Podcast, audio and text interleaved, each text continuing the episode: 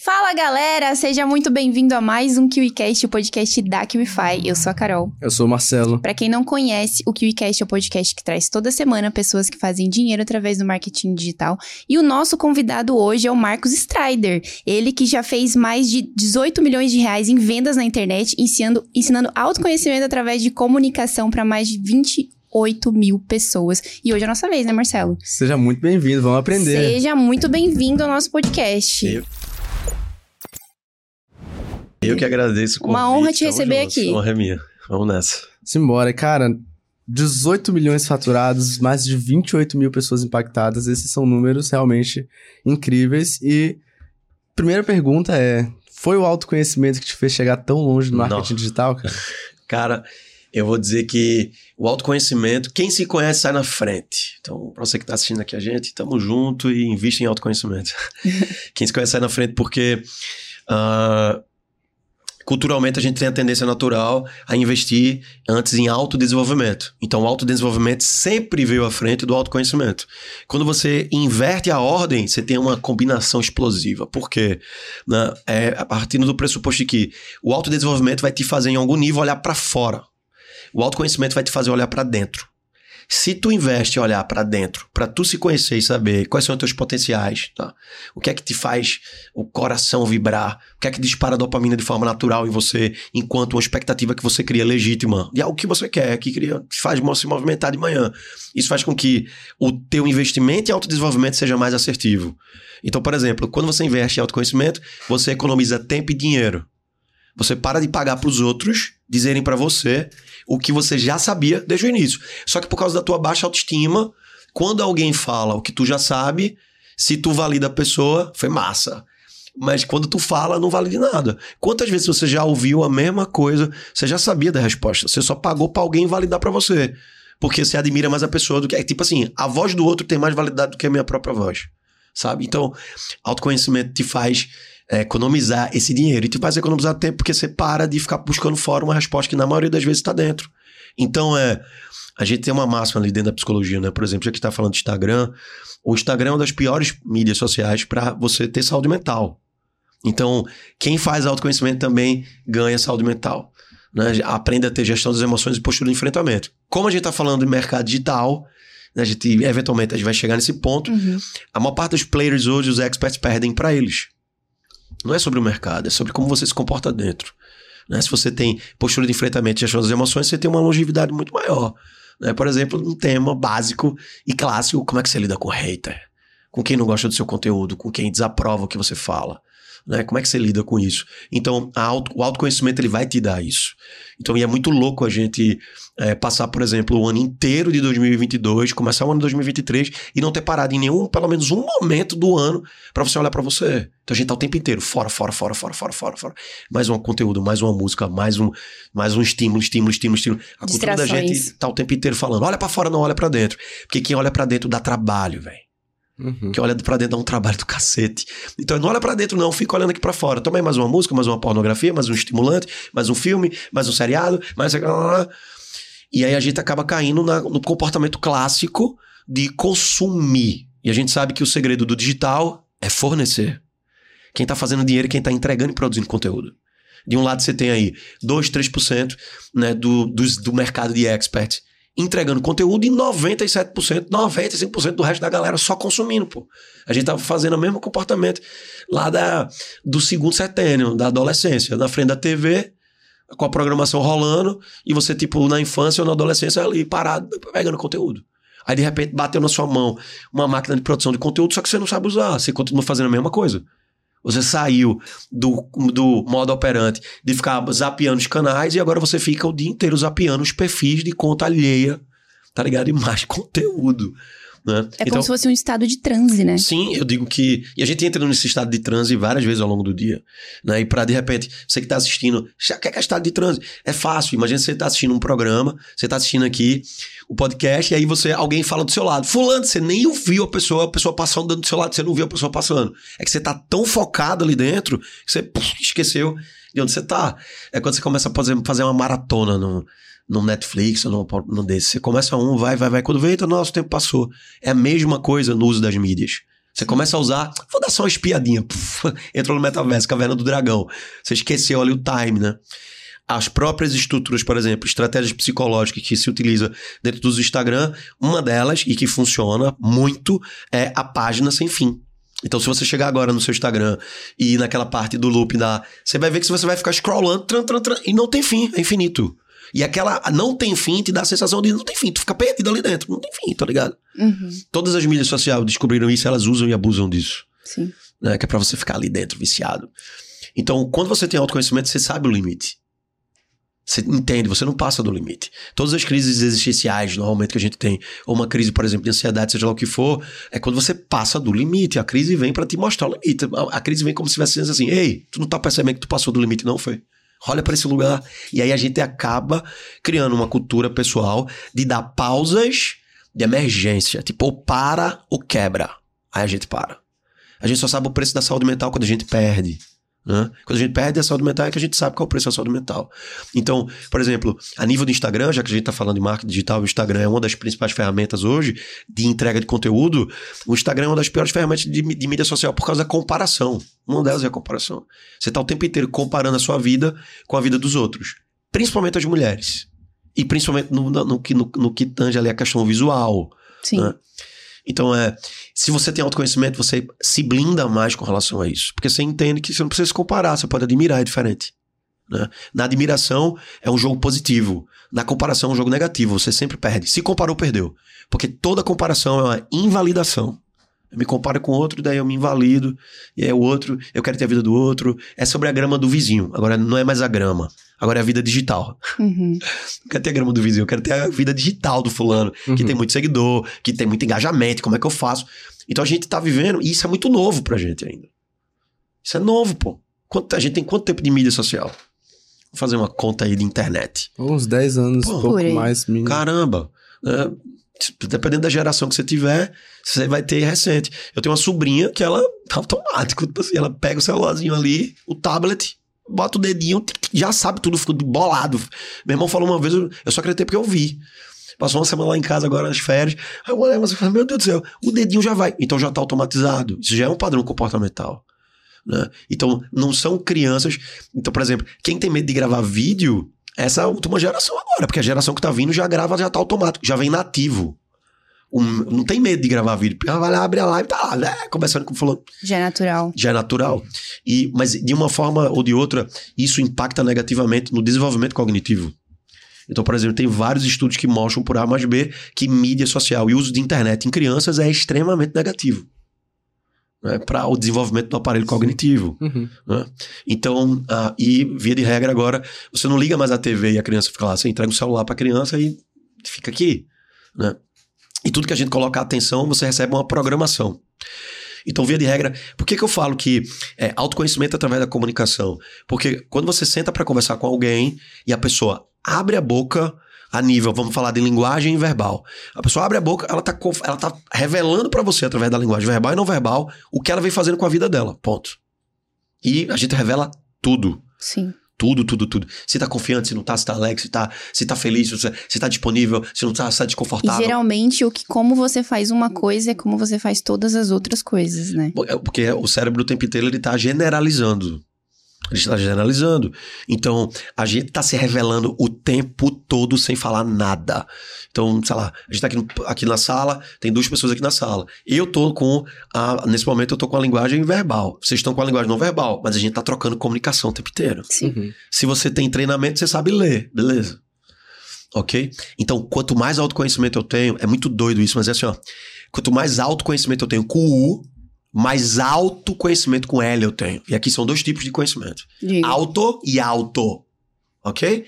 É mais ou menos assim: autoconhecimento, é, vamos dizer que é do inconsciente. Show. Autoconhecimento é o inconsciente coletivo. E quanto mais eu me conheço, mais eu conheço vocês. Sim. E é muito doido dizer isso. E normalmente o leigo, ele, ele fala assim: não, não tem como, porque se tu se conhece, como é que tu me conhece? Porque a gente acha que a gente é diferente. Só que a gente é muito mais parecido do que a gente imagina. E todas as estratégias de marketing, elas usam essa camada. Onde todos nós somos muito parecidos. Né? E aí entra, por exemplo, psicologia do consumo, o próprio marketing em si, a publicidade e a propaganda, ela explora vulnerabilidades coletivas. Não é a vulnerabilidade individual. Hoje é a primeira vez na história da publicidade, da propaganda e do marketing que a gente tem propagandas que exploram vulnerabilidades individuais, porque até então eram coletivas. Vou te dar um exemplo. O Instagram, ele mapeia todo o teu comportamento de consumo e sabe o que tu gosta. Antes a marca, por exemplo, a Coca-Cola ou marcas assim, elas tinham que fazer um corte quantitativo. Hoje elas já conseguem fazer um corte individual para saber o que você, Marcelo, exatamente o que você gosta. Quanto tempo de tela, qual tipo de mulher que faz você ficar mais tempo de tela ali. Ela consegue ter uma ideia. Antes, o marketing tinha estra usava estratégia de não. Homens se sentem atraídos por mulheres, então coloca mulheres bonitas que sentem atração. Agora ele diz assim, tá, mas aquele cara gosta daquele perfil. E ele consegue entregar individual. Olha que poder. Sim. Olha o poder disso. Agora, uma coisa que eu fico curiosa é assim: como que você percebeu isso na sua jornada? Porque eu, eu, queria entender um pouco mais a sua história. Você começou como comunicador, como psicólogo, uhum. e em que momento você percebeu que o autoconhecimento ia virar teu jogo? Uh, tá. Uh, eu fiz o meu primeiro curso de oratória com 16 anos. Meu pai, ele é comunicador, é palestrante. Eu tava lá jogando videogame, daí ele parou na frente do videogame e falou assim: Ó, vai fazer curso de oratória comigo esse final de semana. E aí eu falei: Não vou. Master System, Double Dragon.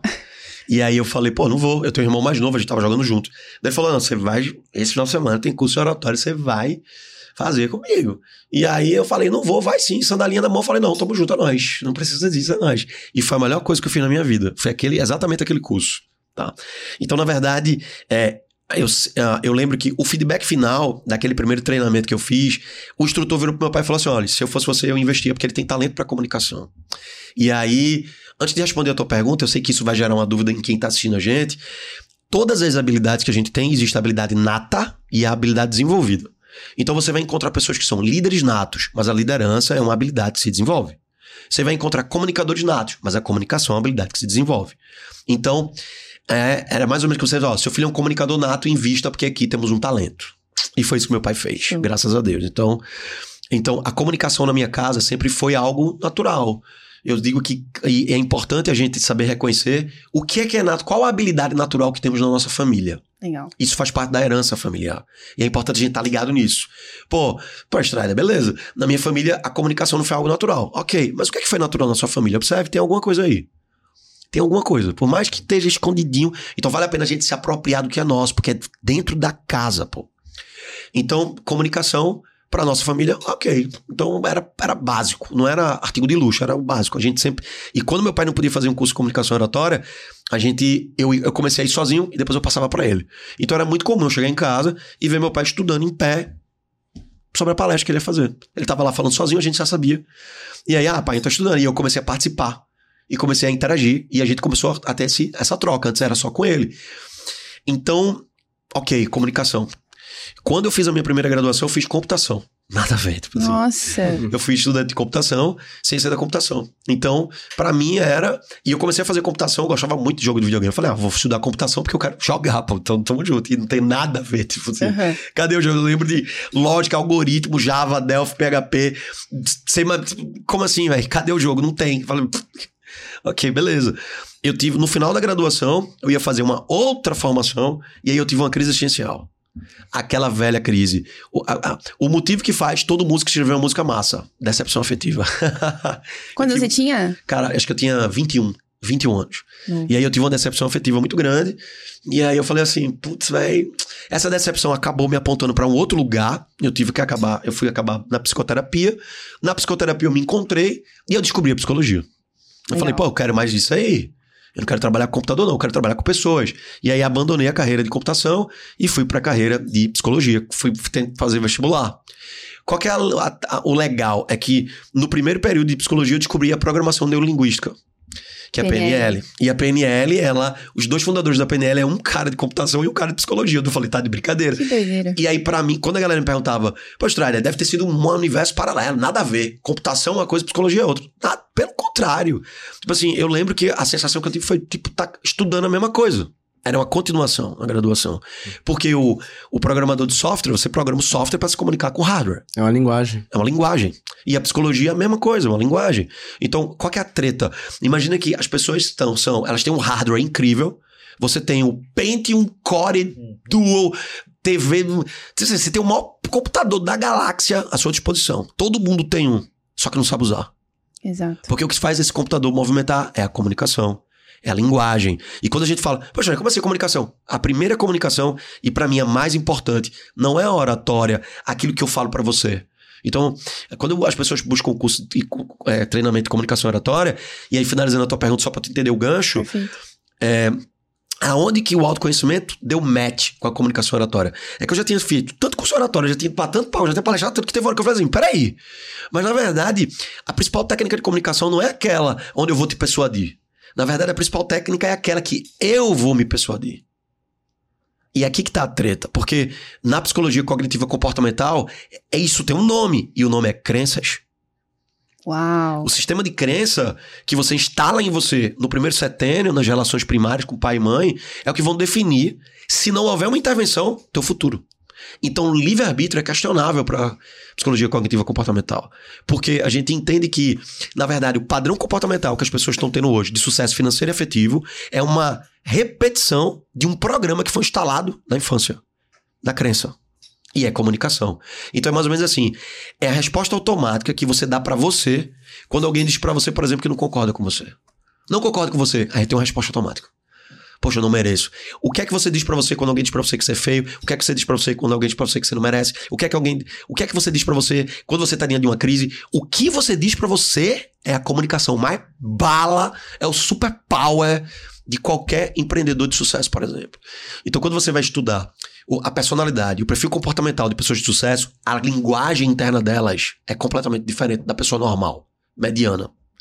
O cara tem uma linguagem interna onde ele se valida, onde ele é positivo, onde ele se desafia, ele acha menos. Então, por exemplo, tava vindo para cá, aí alguém perguntou assim pra mim: Strider, eu não consigo fazer nada porque eu sempre acho que não vai dar certo. A resposta é: esse é o problema. É que você acha. E você não tem que achar.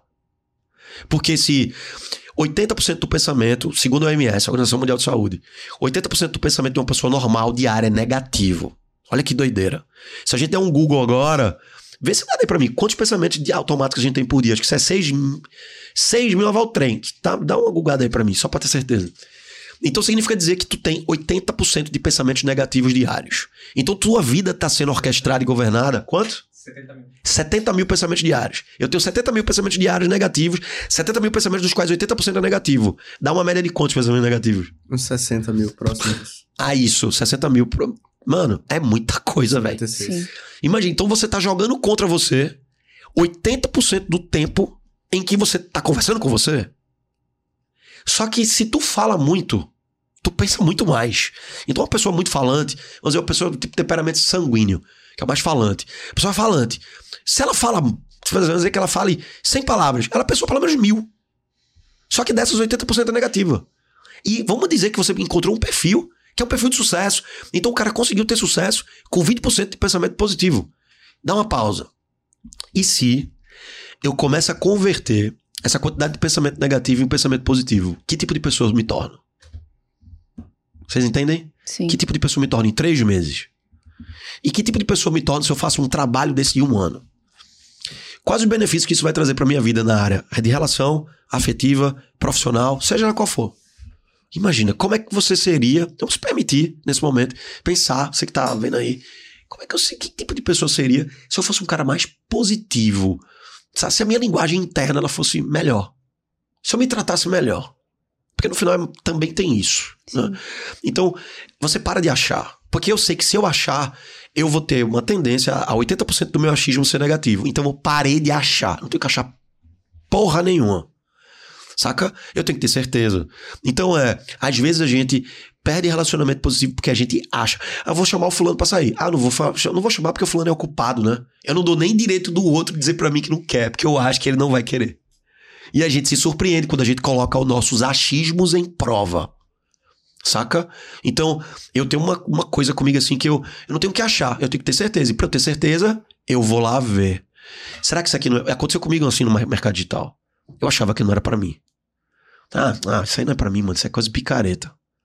Tá ligado? Eu não podia ver um anúncio do Érico Rocha dizer, meu irmão, que negócio de picareta do caralho, velho, pelo amor de Deus. Aí eu falei, bloqueei, velho. Eu bloqueei o Érico Rocha. Porque eu achava que marketing digital era coisa de picareta.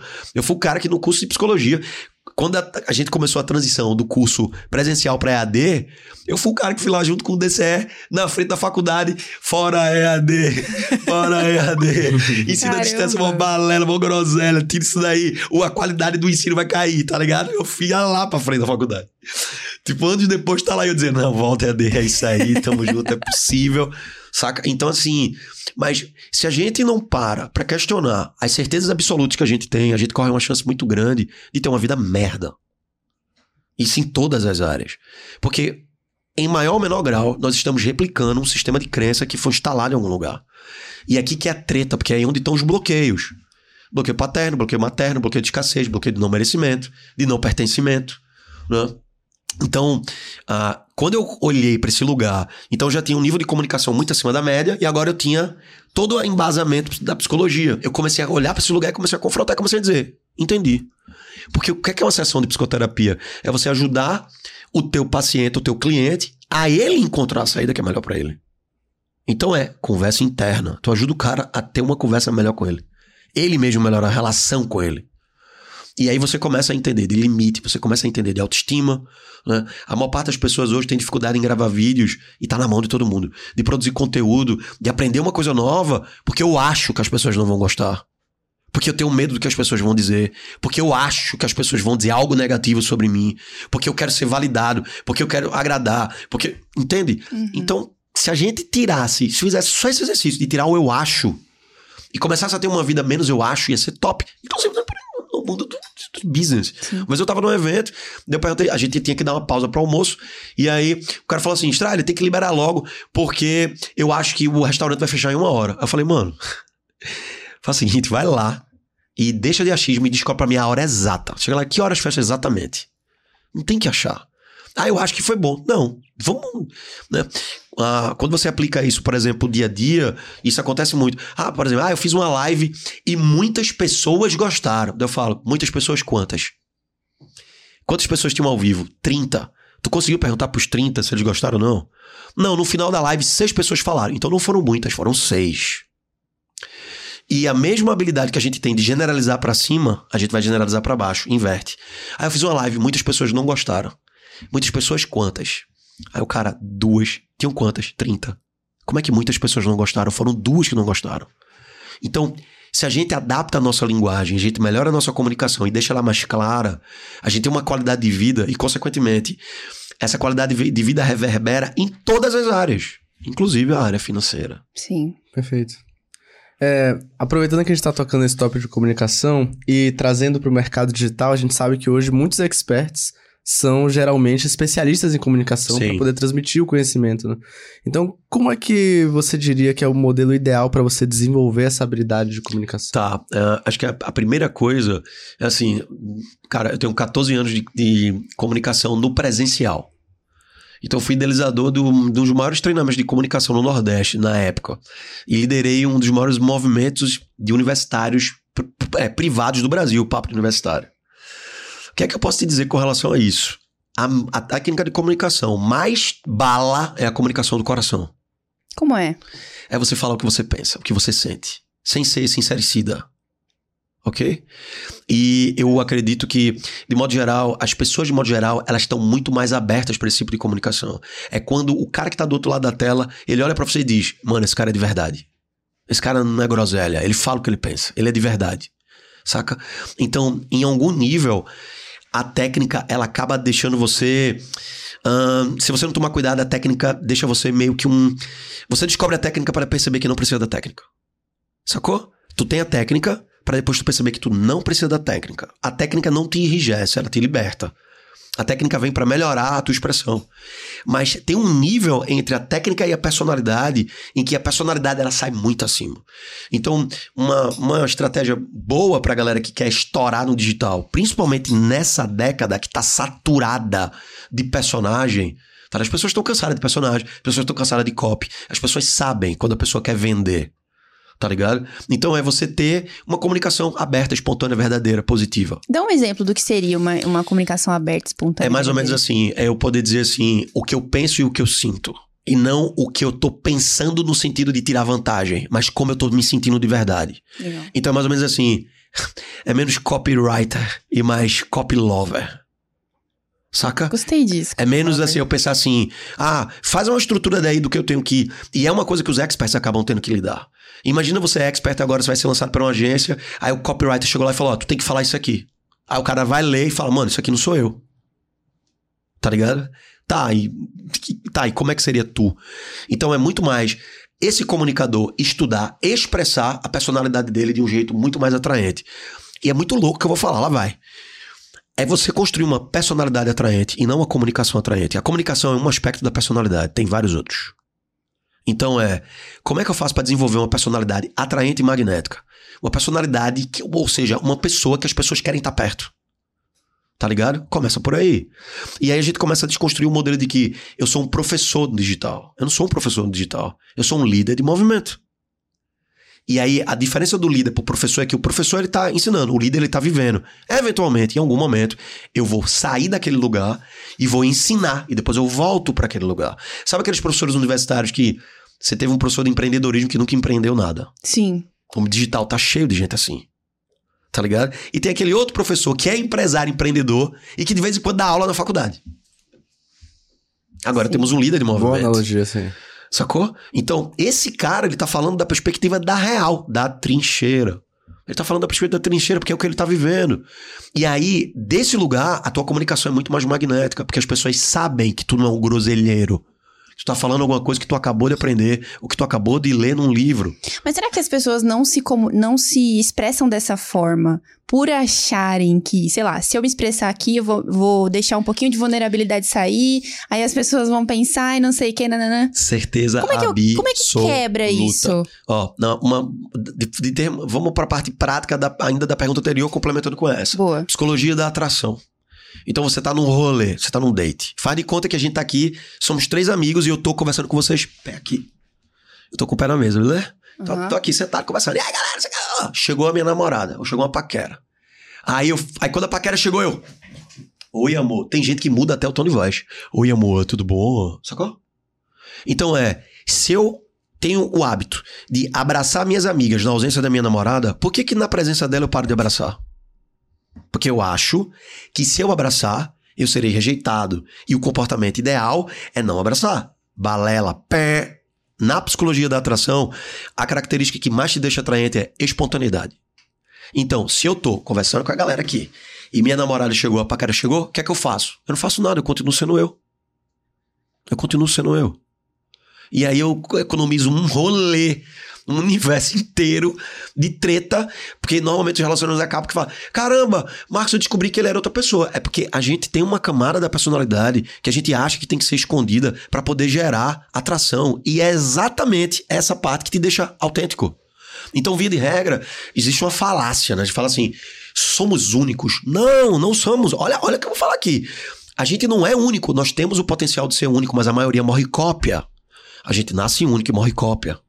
Qual que é o objetivo do, auto, do autoconhecimento na vida adulta? É você exatamente conseguir tirar as couraças e todo o condicionamento que você botou em cima de você para que teu lado autêntico possa surgir. Então, pessoas que investem em autoconhecimento são profundas e mais interessantes. Por quê? Porque as pessoas têm níveis de profundidade. Você consegue chegar para conversar com uma pessoa que tem autoconhecimento sobre vários níveis de camadas que uma pessoa superficial não consegue. Isso diminui teu nível de atração. Então, hoje, eu tô muito mais na vibe, muito mais na tendência do que ensinar necessariamente comunicação oratória, ensinar e treinar as pessoas a se ajudarem a desenvolverem personalidades atraentes. Porque é isso que vende. É isso que engaja. Então, observa o influenciador. Por que, que um cara que não tem treinamento nenhum consegue acumular um milhão de seguidores? Espontaneidade. Personalidade, velho, espontaneidade. E aí tá o pacote inteiro. A comunicação é um aspecto. É só um aspecto. Tem vários outros aspectos, saca? Então, quando você se permite ser de verdade, e aqui entra uma outra coisa para facilitar e ficar mais fácil pra galera que tá assistindo: coragem de não agradar. Tem um livro incrível de um psicólogo adleriano, eu recomendo. Todo mundo que me segue tem a obrigação de ler esse livro. Então é coragem de não agradar, é coragem de ser de verdade. E a gente fica o tempo inteiro, dependendo do ambiente, dependendo do lugar. Acabou de vir Natal, você ganhou um presente que você não gostou. Aí você vira pra pessoa e fala, haha, adorei. Por que você não vira pra pessoa e agradece? Falando, obrigado, que massa. A tua atitude vale mais que o presente. Eu odeio o presente. Mas eu amei a tua atitude, me dá um abraço. Caralho, tá ligado? Sim. Sacou? Então assim, eu posso trocar o presente? Pode. Olha, olha como. Agora, imagina qual é o nível de conectividade e o nível de relacionamento de pessoas que conversam nesse nível. Saca? Agora, vai pra tua audiência. Vira pra audiência agora, vira pra galera. Estamos com 678 pessoas ao vivo. Imagina, aí você tá conversando com a galera e a galera fala: caramba, esse cara é de verdade? Por exemplo, eu marco todo dia esse live de manhã. Tem dia que eu atraso. Daí, segunda-feira eu atrasei porque eu tomei uma cachaça no domingo. Não saiu, do- eu bebo às vezes. Aí tomei, bebi pra caralho sábado, bebi pra caralho domingo. Acordei domingo de manhã, perdi a hora da live. Daí na terça eu falei, galera, na moral, vou falar pra vocês. Sabe que eu não fui fazer live ontem? É que eu tava, eu tava com uma ressaca do cacete. Meu celular tocou. Não vi o celular tocando. Da galera rir. Mano, eu sou de verdade, velho. Desculpa se eu não sou o cara perfeito que você acha, velho. Tá ligado? Então, quando tu se permite sair desse lugar, não é é que a gente, quando, às vezes, gente, quando a gente fala de vulnerabilidade, a gente quer falar da perspectiva da, da super vulnerabilidade, tá ligado? São coisas simples. Isso deixa a gente humano. E aí você acaba não se colocando naquele lugar que é o lugar que gera fã. Eu falo pra minha galera, eu não quero fã. Porque qual é a treta? O fã de hoje é o hater de amanhã. O fã te coloca no lugar da cabeça dele, tá ligado? Ele cria uma imagem sua e bota você ali. E se você não representar aquela imagem que ele tinha na cabeça, Aí ele vira ele vira um hater, hater. pô. Tá ligado? Tipo assim, eu quero fã. Não, eu quero fã. Vamos ser colega. Vamos, né, vamos desenvolver essa relação pra virar uma amizade. Perfeito, ligado? perfeito. Então é. Só que, pra eu conseguir estabelecer isso com os outros, eu tenho que estabelecer isso primeiro comigo. Tá ligado? Então a gente começa a desativar, dentro da própria personalidade, essa necessidade de ser um agradador profissional. E aí, vamos estudar os cases dos experts de sucesso hoje no Brasil. Os caras que mais têm coragem de falar a verdade, que mais se posiciona, que vai lá e mete a cara mesmo, é os caras que mais hypa, velho. Porque não é o expert, são pessoas. Então, na verdade, é sai desse lugar. Uma, uma sugestão que eu, que, eu, que eu dou é assim: para de entender, de apertar botão e começa a entender de gente. Eu acho que o mercado digital, de modo geral, esse é, é para mim, essa é a próxima onda. A próxima onda é você entender menos de marketing e mais de pessoas. Sim. Saca? Porque quando o mercado muda, e o mercado ele sempre muda, você continua no flow do mercado, porque você entende de pessoas, porque pessoas serão sempre pessoas. As estratégias ela mudam. Ah, a estratégia do high ticket. Você tá ligado que sempre tem uma estratégia que tá bombando, né? Sim. É isso, é aquilo, high ticket. Ah, Agora não é, agora é isso. Aí a galera fica esperando alguém descobrir qual é a estratégia pra todo mundo fazer igual, pra depois a estratégia ficar batida pra todo mundo mudar de novo. É, pô, o cenário do mercado digital hoje no Brasil é mais ou menos esse. Então eu falo assim, galera, pausa, respira. Vamos entender de pessoas. Pronto. Então você diria assim que a postura de um bom comunicador seria ter uma comunicação autêntica, Sim. onde essa comunicação expressa a real a real personalidade dessa pessoa. Isso. E essa comunicação autêntica ela é construída com autoconhecimento. Quanto mais você Legal. se conhece, mais você dá espaço para aquele teu lugar de autenticidade poder aparecer. Agora a gente falou de digital. Isso também funciona, por exemplo, em comunicação para palco, por exemplo, ah, o cara vai palestrar. A comunicação ali também é, é- vem desse lugar de mostrar a personalidade dele e a autenticidade, a Sim. espontaneidade, Eu, eu, além das técnicas. é, eu digo assim que, por exemplo, um, o que me facilitou ter estourado no digital muito rápido, eu tenho, tipo assim, eu tenho menos de dois anos e meio no digital. Digital no sentido de dizer assim, nossa, agora eu faço lançamentos. Uhum. saca? Eu sempre tava lá no Instagram, mas eu nem sabia o que existia mais digital, não sabia nada disso. Tá? Então, o que me fez, desde o início, ah, as lives bombavam, tinha engajamento, era meu nível de comunicação, que eu já tinha treinado off.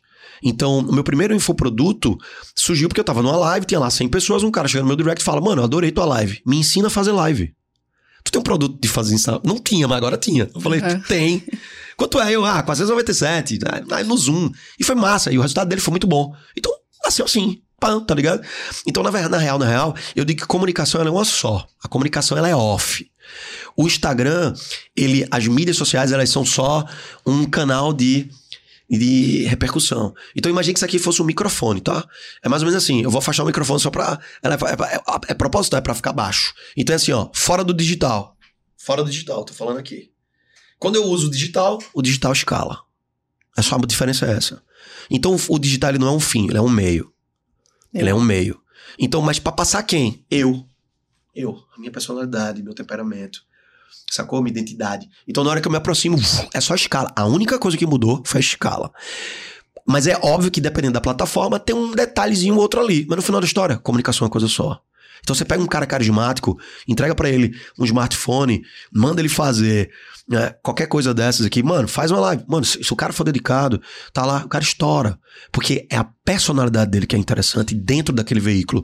Depois é só enquadro, depois é só que é o mais fácil. Uhum. Eu digo que. E a gente sabe que é porque todas as mídias sociais elas usam tecnologia plug and play que é para criança usar. Tipo, se você é adulto, dono das suas faculdades motoras e cognitivas, tá tudo bem, amigo, não tem desculpa não saber usar. Porque é para uma criança usar. Você pega uma criança, bota o celular na mão dela, ela ali, no ensaio e erro, ela aprende, pô. Ela fica lá mexendo, três dias, ela dominou a ferramenta. Porque é feito para isso mesmo. Sim. E assim, você tá aqui agora fazendo, dando aula sobre comunicação, fazendo uma live ao vivo, e aí me vem a pergunta que todo mundo tem, principalmente a galera que quer começar no marketing digital, que é como perder o medo de falar em público? Cara, eu, eu digo assim, na verdade, a gente não tem medo de falar, a gente tem medo de errar em público. Porque falar a gente já fala. Então, na verdade, a gente tem medo de errar, a gente tem medo de falhar em público. E é muito louco, né? Porque, via de regra, a gente tem vários medos. Por exemplo, a gente tem medo da morte, tem medo de altura, tem medo de mar aberto, tem medo de falar em público. Você sabe qual é o maior medo? A gente tem mais medo de falhar em público do que de morrer. Porque a morte, para a maior parte das pessoas, é uma coisa meio. No vocês vão morrer, eu não vou, não. Quem vai morrer é outro, tá ligado? Uhum. Quem morre é outro. A gente, a gente é imorrível. Até morrer. tá ligado? Ou até quase morrer. Ok? Então, na verdade é, primeiro eu tomo consciência disso. Ah, eu tenho medo de falhar em público. Então, como é que eu supero esse medo? Falhando em público. Errando em público. É, não tem outro jeito, né? Você vai lá e aumenta o seu repertório.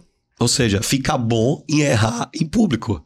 E aí é, se eu erro de forma consciente, segundo ponto, eu começo a criar uma relação positiva com o erro. Então eu entendo que eu saio daquele lugar aonde Pelé, que, pô, o puta de um jogador que marcou história, ok, quanto tempo de campo Pelé tinha fora o treino oficial?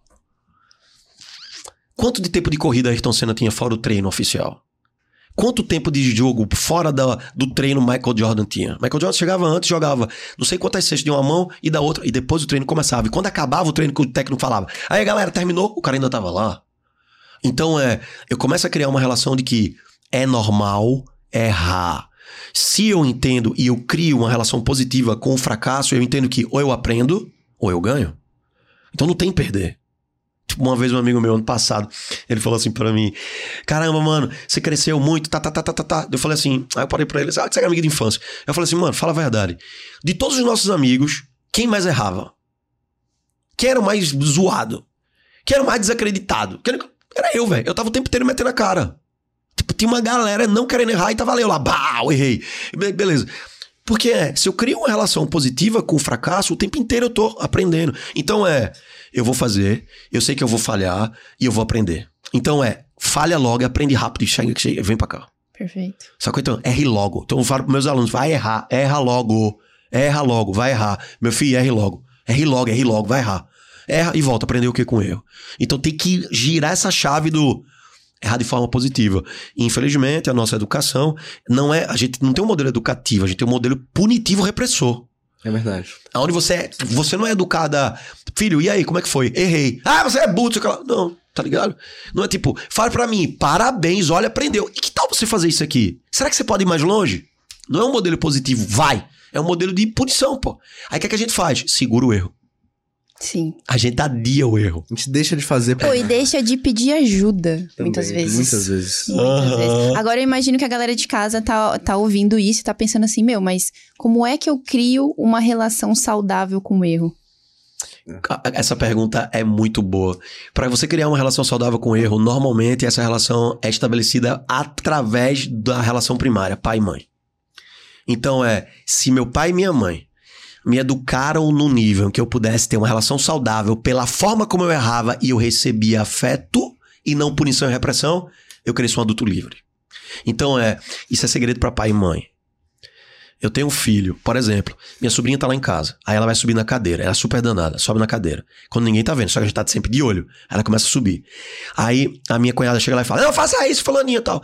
Aí uma vez ela foi, eu falei: Chega aí, faz assim, ó. Quando ela subir na cadeira, você vai potencializar. Ela sube, você fala: Nossa, que menina forte, cadê? Sobe de novo pra eu ver. Porque a criança vai subir na sua ausência. Então o que é que você tem que fazer? Capacitar ela para ser independente. Para na tua ausência ela subir e ela subir bem.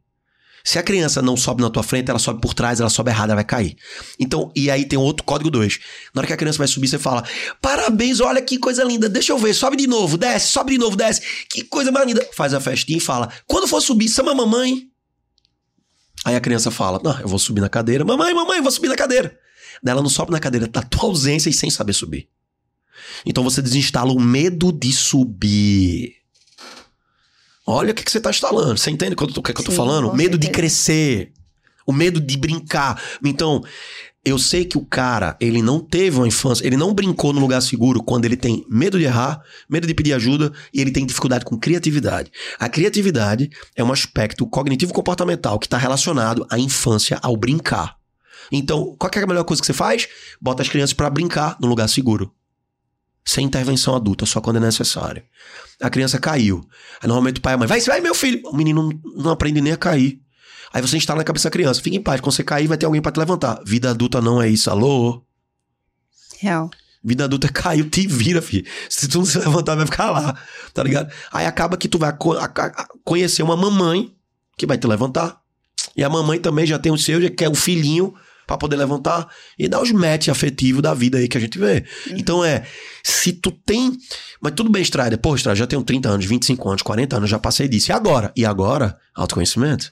Pra voltar pra esse lugar, pra ressignificar esse lugar, pra entender que errar é bom e é errando que se aprende, de uma perspectiva positiva. Então você começa a criar uma ressignificar a tua relação com o erro. E aí, aqui é o pulo do gato. 715 pessoas ao vivo, você que tá vendo aqui. Se você consegue fazer isso e você consegue ressignificar, tua vida acelera de um jeito absurdo. Porque se tu não tem medo de errar, tu tem medo de quê? Tira o medo de errar, tira o medo de falhar. E agora, quem você é? Quem que é você? Uau. Sacou? Olha como, olha que você fala, mano, você olha, seu mundo parece que Sim. parece que foi o Matrix agora. Oi, era exatamente isso que eu ia te perguntar. De repente, a pessoa não teve esse background de, sei lá, ter pais ali que incentivaram Sim. o erro e tal, o acerto. E aí ela se vê lá com 30 anos, e aí? Paralisada, Paralisada. apática, esperando alguém fazer, esperando algum curso online que ela vai comprar e vai salvar a vida dela. Ou ela começa e não vai até o fim, não acredita, fica com os achismos. Porque não é pra mim, porque eu já sei como é que é. Aí começa a fazer uma coisa que chama na psicologia de você tem ali quase que você imagina uma coisa que vai acontecer pra você e você vem inconscientemente vai fazer tudo pra que, que aquilo aconteça. É uma profecia autorrealizável. Saca? Tem gente que vive assim. Não é pra mim, fulana, tu sabe. Fulana é. Aí a coisa acontece. A pessoa sabota pra dizer pra ela, tá vendo que não é pra mim? Pra ter ah lá, razão. não falei? Ali, eu não disse. Sacou? Tipo Assim, Eu dou um jeito de sabotar pra dizer. É isso mesmo, fulano. Nunca serei feliz. A felicidade bateu na porta, pediu pra entrar, a pessoa deixou entrar e depois chutou pra fora e falou: Nunca vai vir aqui. A gente é muito doido, né? Dó. Meu Deus do céu, eu fico impressionada. É tipo uma pessoa que tem mentalidade de escassez, ganha na Mega Sena Sim, e joga cara. Perde tudo. Chega pra qualquer pessoa, bota assim, ó, 100 pessoas, mil pessoas no auditório e fala assim: Aê, quanto de dinheiro você acha que resolveria sua vida agora? Aí a pessoa bota 50 mil, 100 mil, 1 milhão, meio milhão, 10 mil reais, 20 mil. Eu falo, balela, mano. Não é. Eu te dou meia milha, tu vai arrumar meia milha de problema. Tu vai pagar as dívidas e arrumar mais dívida, porque tu não aprendeu a fazer dinheiro. Então, quem não aprendeu a fazer, o dinheiro vem e sai fácil. Eu, eu falei agora recentemente em outro canal, e aí o cara perguntou assim: caralho, uma vez eu tava num evento, a pessoa falou assim: ó, oh, Strider, mano, esse pessoal digital tá fazendo muita grana e do mesmo jeito que o cara tá fazendo vai perder. E é uma verdade. Porque o digital, ele te dá uma escala muito rápida de você fazer dinheiro muito rápido. Só que o mercado muda.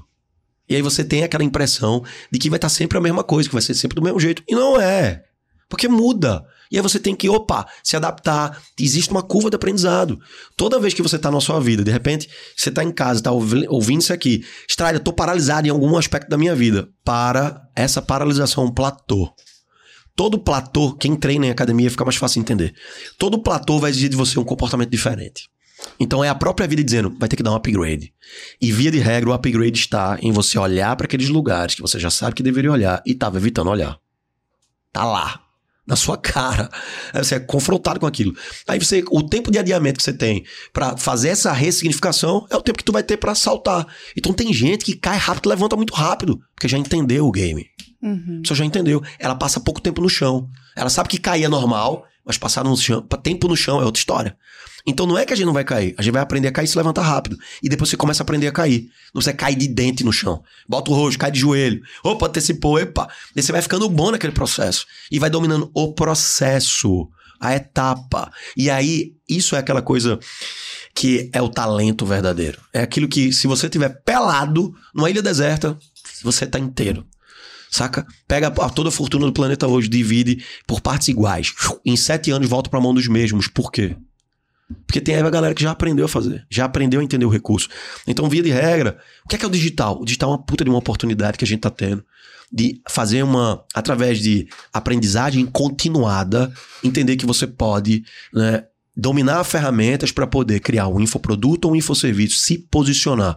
Eu, eu não sou o cara que diz assim, tem que ficar 100% digital. Não. Eu digo para você, mano, você tem a sua profissão, já tem na sua clínica, usa o digital para potencializar, trazer mais clientes, aumentar high ticket, saca, levar a sua mensagem para mais pessoas, cria um infoproduto, cria um infoserviço e se mantém ali híbrido. Tá ligado? Deus o livre se sei lá daqui, Deus o livre, a gente tiver uma próxima, né? Um próximo fica em casa, você tá pronto, velho. Tá? Você tá mais adaptado, tá ligado? Tipo, e isso acontece, tipo, aquilo que a gente viveu há dois, três anos atrás, velho, eu espero que todo mundo tenha aprendido uma lição com relação àquilo. Sim. Saca? Porque se acontece de novo você aprendeu, você não passa abaixo. Exatamente. Eu ia perguntar sobre improviso, só que ele meio que respondeu, né? Ia perguntar para você que todo comunicador, e principalmente a galera que, por, por exemplo, abre uma live, tá. de repente do nada, precisa saber improvisar, de repente, no que tá falando. Tá. Só que eu, eu talvez eu, eu, tenha imaginado um cenário de palestra, sabe? Se Entendi. uma pessoa vai palestrar, ela precisa improvisar, de repente uhum. tá ali com erro e tal. Mas é que precisa saber errar para saber como improvisar também, é, né? Eu, eu te digo assim, ó, o melhor. É porque normalmente, no senso senso comum acredita que improvisar é tirar do nada. Mas na verdade, é improvisar repertório. é repertório. Legal. Então, qual é, qual é o segredo? Banco de histórias. Banco de histórias. Então, o expert, ele, às vezes, ele, ele por exemplo, você tá no nicho X, vamos dizer comunicação, beleza. Eu já respondi tanta, tantas vezes essa pergunta que o cara pergunta, o cara, ele começa a fazer a pergunta, eu, isso. Aí ele fala, ah, mas tá lendo pensamento. Não, filho, aqui até o jeito que a boquinha abre na hora de vir fazer as perguntas. Eu tô há 14 anos nessa estrada, filho. Pelo amor de Deus, já vi muita coisa, velho. Eu já tirei gente no, no colo, passando mal. Vai ter a tarefa agora de apresentação. A menina sai correndo da sala, ah, e cai no corredor, bão, e desmaia de nervoso, velho. Tem pessoas que, dentro do próprio treinamento, você identifica, não é o curso, o treinamento, ela precisa de psicoterapia mesmo. Sim. Sabe? Porque a, a, a trava tá mais embaixo. Então eu digo que assim, as pessoas que melhor improvisam são as que têm melhor repertório, banco de histórias. E para você ter repertório, tem que viver, tem que botar a cara. Então, assim, a, eu, a galera que tá 742 pessoas ao vivo, tamo junto. Mas eu digo assim, ó, eu abro a live de manhã, a galera acha que é para eles. Eu abro para mim também. Porque eu tô colocando ali, eu tô aumentando meu repertório. Se eu faço live todo dia, eu faço uma hora de live, sei lá, 40 minutos, uma hora de live diário. Então, na verdade, eu tô melhorando meu repertório, eu tô afinando. Eu leio, por exemplo, 40, de 40 minutos a uma hora todo dia. Então, minha rotina acordei, tomo um banho, vou lá, vou ler alguma coisa. Aí eu tô lá fazendo anotação. Na sequência, eu tomo um cafezinho, live. Então ali eu já tô entregando conteúdo que acabei de absorver. Eu tenho o resto do dia para praticar e viver. E trazer benefício daquele conteúdo. Então você aprende melhor de duas formas ensinando e vivendo. Não tem essa história de aprender e ler ficou, porque não vira repertório. Esse é o pulo do gato. Se você lê um livro e você não entregar, não vira repertório. Para virar repertório tem que sair. Quando você se apropria, vira o repertório. Aí você fica bom. Então, para mim é muito natural abrir uma live e fazer do nada. Ok? Uhum. Porque eu tenho um repertório. Então eu falo o tempo inteiro do que eu vivo, pô. Fica fácil. Do nada seria se você chegasse para mim e fizesse uma pergunta, sei lá, política asiática. Strider, Dubai, está agora, vai fazer banco de história, você galera, então só instante, peraí, ou no Google, sacou? Sim. Então isso seria Perfeito. do nada. Mas improvisar. Então, aquele show de stand-up. Eu tenho um show de stand-up, eu quero voltar agora. Inclusive, um dos meus projetos mais legais é um show de stand-up. Eu fiz sete sessões. Foi na véspera que estourou aquela, aquela primeira onda lá. E eu falei, nossa, velho. E aí eu consegui fazer ano passado uma sessão no Comedy Club de Florianópolis. E já tô agora fazendo, já quero, já tô procurando em fevereiro para fazer. É muito massa, velho. E eu vou dizer por quê. Porque dá para você. Uma coisa é você conversar com a galera e fazer a galera rir eventualmente. Outra coisa é a galera ir esperar rir. É um desafio. E aí lá vai. Tudo se treina, tudo se aprende. Eu era um cara muito seco, eu tava ficando igual a minha mãe. Eu vou falar, mano, vou virar um, um velho ranzinza, velho. Eu falei isso na psicoterapia. Aí a minha psicóloga falou assim: Strider, por que tu não faz um, um comedy show? Só que ela falou zoando e eu levei a sério. Aí eu falei, caralho. Eu falei, pode ser. Eu falei, peraí, velho, vou estudar isso. Aí fui fazer uma mentoria de, de comedy show de stand-up. Depois me coloquei e falar, abri. Eu cheguei pra uma amiga minha na época, eu morava em Recife ainda.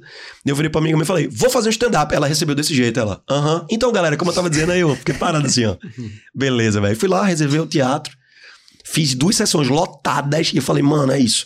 Porque a gente, minha gente, a gente só não faz e só não é aquilo que a gente não quer. Então, a nível de comunicação, o que é que eu fui fazer? Eu fui fazer um treinamento intensivo de ficar engraçado. Acabou. Eu falei, eu quero, eu quero melhorar isso aqui, eu quero melhorar esse aspecto da minha personalidade. Personalidade se muda. Temperamento se tempera. Identidade se desbloqueia. Temperamento é a única coisa que tu não vai mudar. Temperamento, tu vai ter que treinar o temperamento, tu vai ter que temperar o temperamento, que você vai morrer com o temperamento que Deus te deu. Ponto, acabou. Mas personalidade. Qual que é o lance da personalidade? É que a personalidade é uma porta que só se abre de dentro. Então, eu não tenho como te mudar. Eu não tenho como mudar ninguém. Eu posso inspirar as pessoas para, através da minha inspiração e do meu exemplo, elas decidirem mudar por elas. Aí elas vão atrás da mudança. Então imagine que todo mundo é uma. Imagine que você é uma cápsula fechada e a porta tá dentro. A, chapa, a, a, a maçaneta tá dentro. Só abre de dentro para fora. Então personalidade é isso. Entender isso. Então tu tem que dizer, tu tem que declarar, tu tem que ir atrás. Tu tem que dizer, quero ser uma pessoa melhor.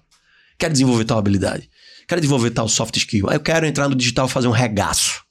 Tá ligado? Pô, eu não sei. Beleza, a gente não sabia andar de bicicleta. Até decidir andar de bicicleta. E andar de bicicleta. Vai tirar carteira de carro. Igual, pô. Tá ligado? Vai pilotar seu Instagram. Nossa. Eu já vi vários cortes aqui, você viu? Eu tô só esponja aqui. Acho que hoje é um dos episódios que eu tô menos falando. Vou aproveitar, vou aproveitar. Tamo junto. Cara, nas suas redes sociais você fala muito sobre comunicação. E uma coisa que você falou aí foi sobre temperamento. Você fala sobre os quatro temperamentos. Sim. Que é até um assunto que eu tenho muito pouco conhecimento. Você até falou já sobre o sanguíneo. Então tem o, o temperamento fleumático, melancólico, sanguíneo e o colérico. Isso. É, você poderia explicar um pouco sobre Tá. cada um deles pra gente? Ah, o- os temperamentos, basicamente, você vai ver alguns teóricos que vão dizer que é do DNA, vai ver que vão ter outros teóricos que vão dizer que é da, da- do repertório infantil ali, do pai, da mãe, das pessoas mais próximas da criança, da influência. Eu acho que é dos dois. Eu acho que tem, um- tem uma carga genética e tem uma carga comportamental. Então, via de regra, a gente tem quatro temperamentos: colérico, fleumático, sanguíneo e melancólico. Fica fácil de entender os temperamentos quando você entende os elementos. Então, você tem um colérico, fogo, você tem um fleumático, água, você tem o melancólico, terra, e você tem ali o sanguíneo, ar. Então, se você entende a natureza dos elementos, fica fácil de entender que quando você diz assim, essa pessoa é colérica, a pessoa é fogo, como é que o fogo age? Então, você vai ter uma pessoa, via de regra, reativa.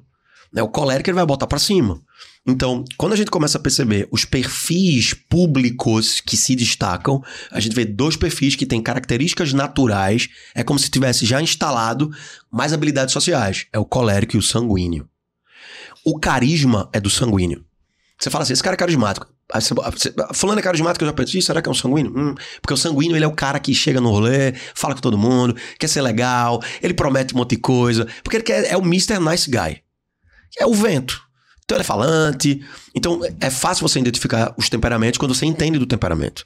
E esse tema é, tipo assim, ó, isso daqui dá um podcast que é um tema apaixonante. Você pode trabalhar os temperamentos a partir da na comunicação, você pode trabalhar os temperamentos a partir da alimentação, você pode trabalhar os temperamentos através, por exemplo, de gestão.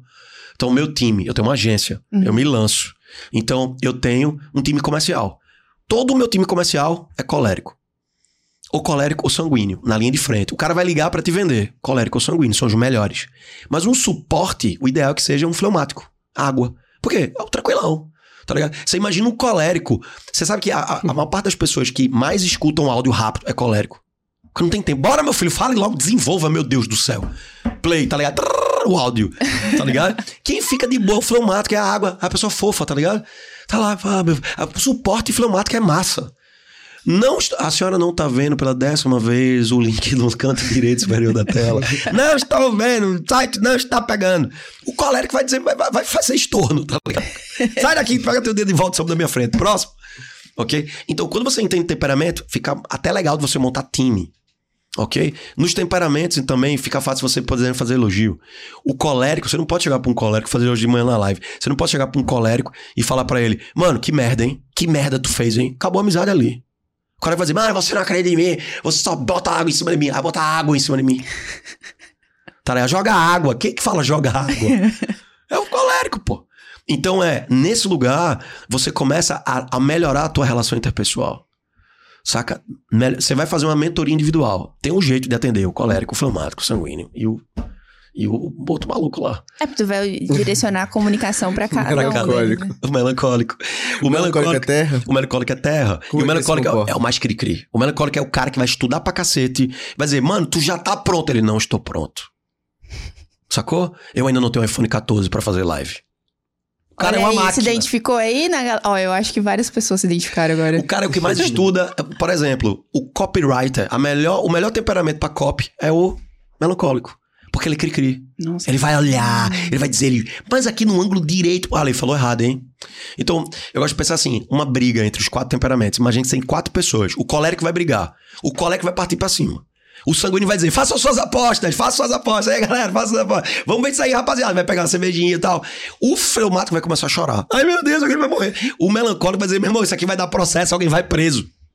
Cada um vai olhar a mesma perspectiva de ângulos diferentes. E aí é interessante você olhar para esse lugar, porque a comunicação interfere em cada um deles.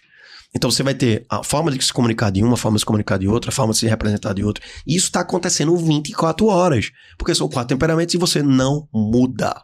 Não tem como dizer, eu era um colérico, eu sou um ex-colérico. Não. O que você pode dizer é, cara, eu sou colérico, só que eu tô fazendo um treinamento de temperamentos, eu tô me temperando, eu tô né, treinando. Então, um treinamento para colérico, não ser reativo. Contar até 10. Por exemplo, o básico. Tô puto. Um, dois, três, quatro, cinco. Entra na minha cara, entra na minha vida. Bota uma músicazinha ali pau, pra você sair, porque o colérico ele vai querer pra cima. Então, via de regra, o colérico é o Hulk. Quanto mais você bate, mais ele cresce. Ele adora treta. Você quer desmotivar um colérico, fala para ele assim: parabéns. Foi bom, fulano. Ele vai dizer, ah, beleza. Quer motivar o colérico, fala, eu duvido. Aí, fulano, eu duvido tu fazer isso. Ele ah, é? Então tu vai ver. E o cara vai lá e faz. Só que a mesma estrutura de motivação não funciona pro fleumático. Se você chega pro fleumático e fala, é, duvido, ele fala, é mesmo, né? E não vai fazer. Sacou? O fleumático.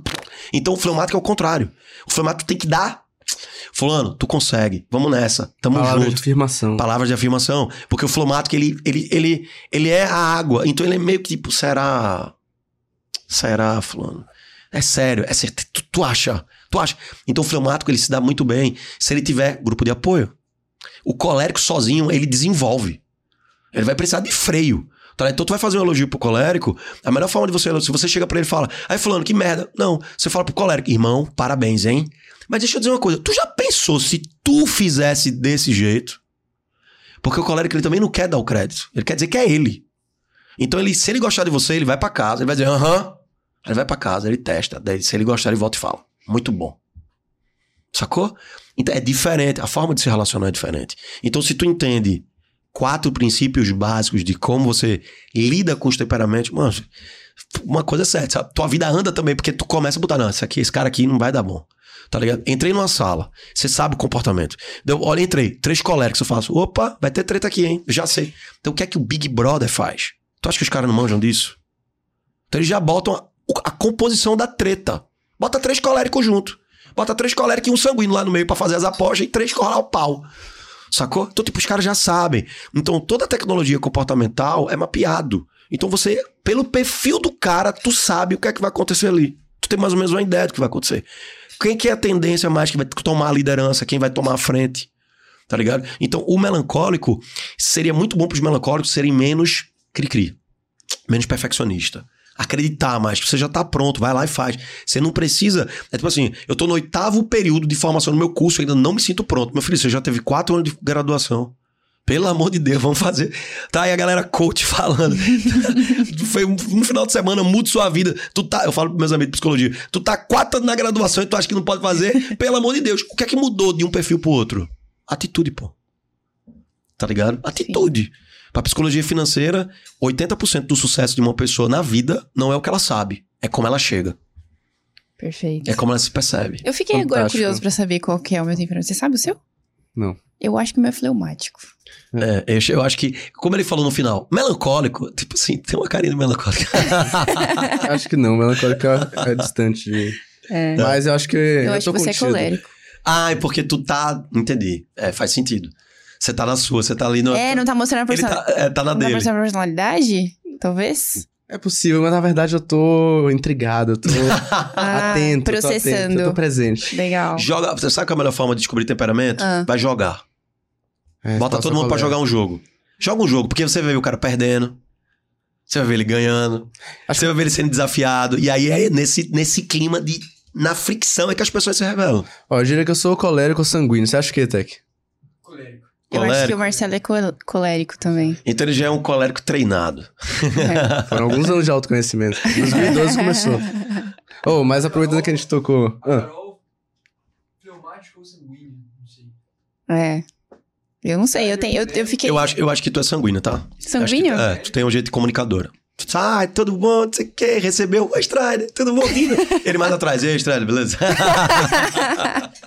Ai, que legal, ó. Estamos tendo aqui uma sessão pra saber nosso temperamento. Muito bom. Ó, aproveitando que a gente tocou nesse. A gente faz uma super pesquisa dos nossos convidados, né? Pra Nossa. poder trazer e extrair Aham. o melhor das especialidades dele. E outra coisa que me chamou a atenção no seu Instagram é um tópico que a galera adora no marketing digital, que você falou de gatilhos e âncoras. Ah, nossa, sempre é bom. A galera do digital adora isso, né? Que a galera, não, fazer copyright, precisa de ter gatilho. Então, Aham. fala um pouco pra gente o que é que você sabe. Derrama pra gente. Fechou. Gatilho de metais, então. Primeira coisa, gatilho. Gatilho é uma palavra que só existe no mercado digital.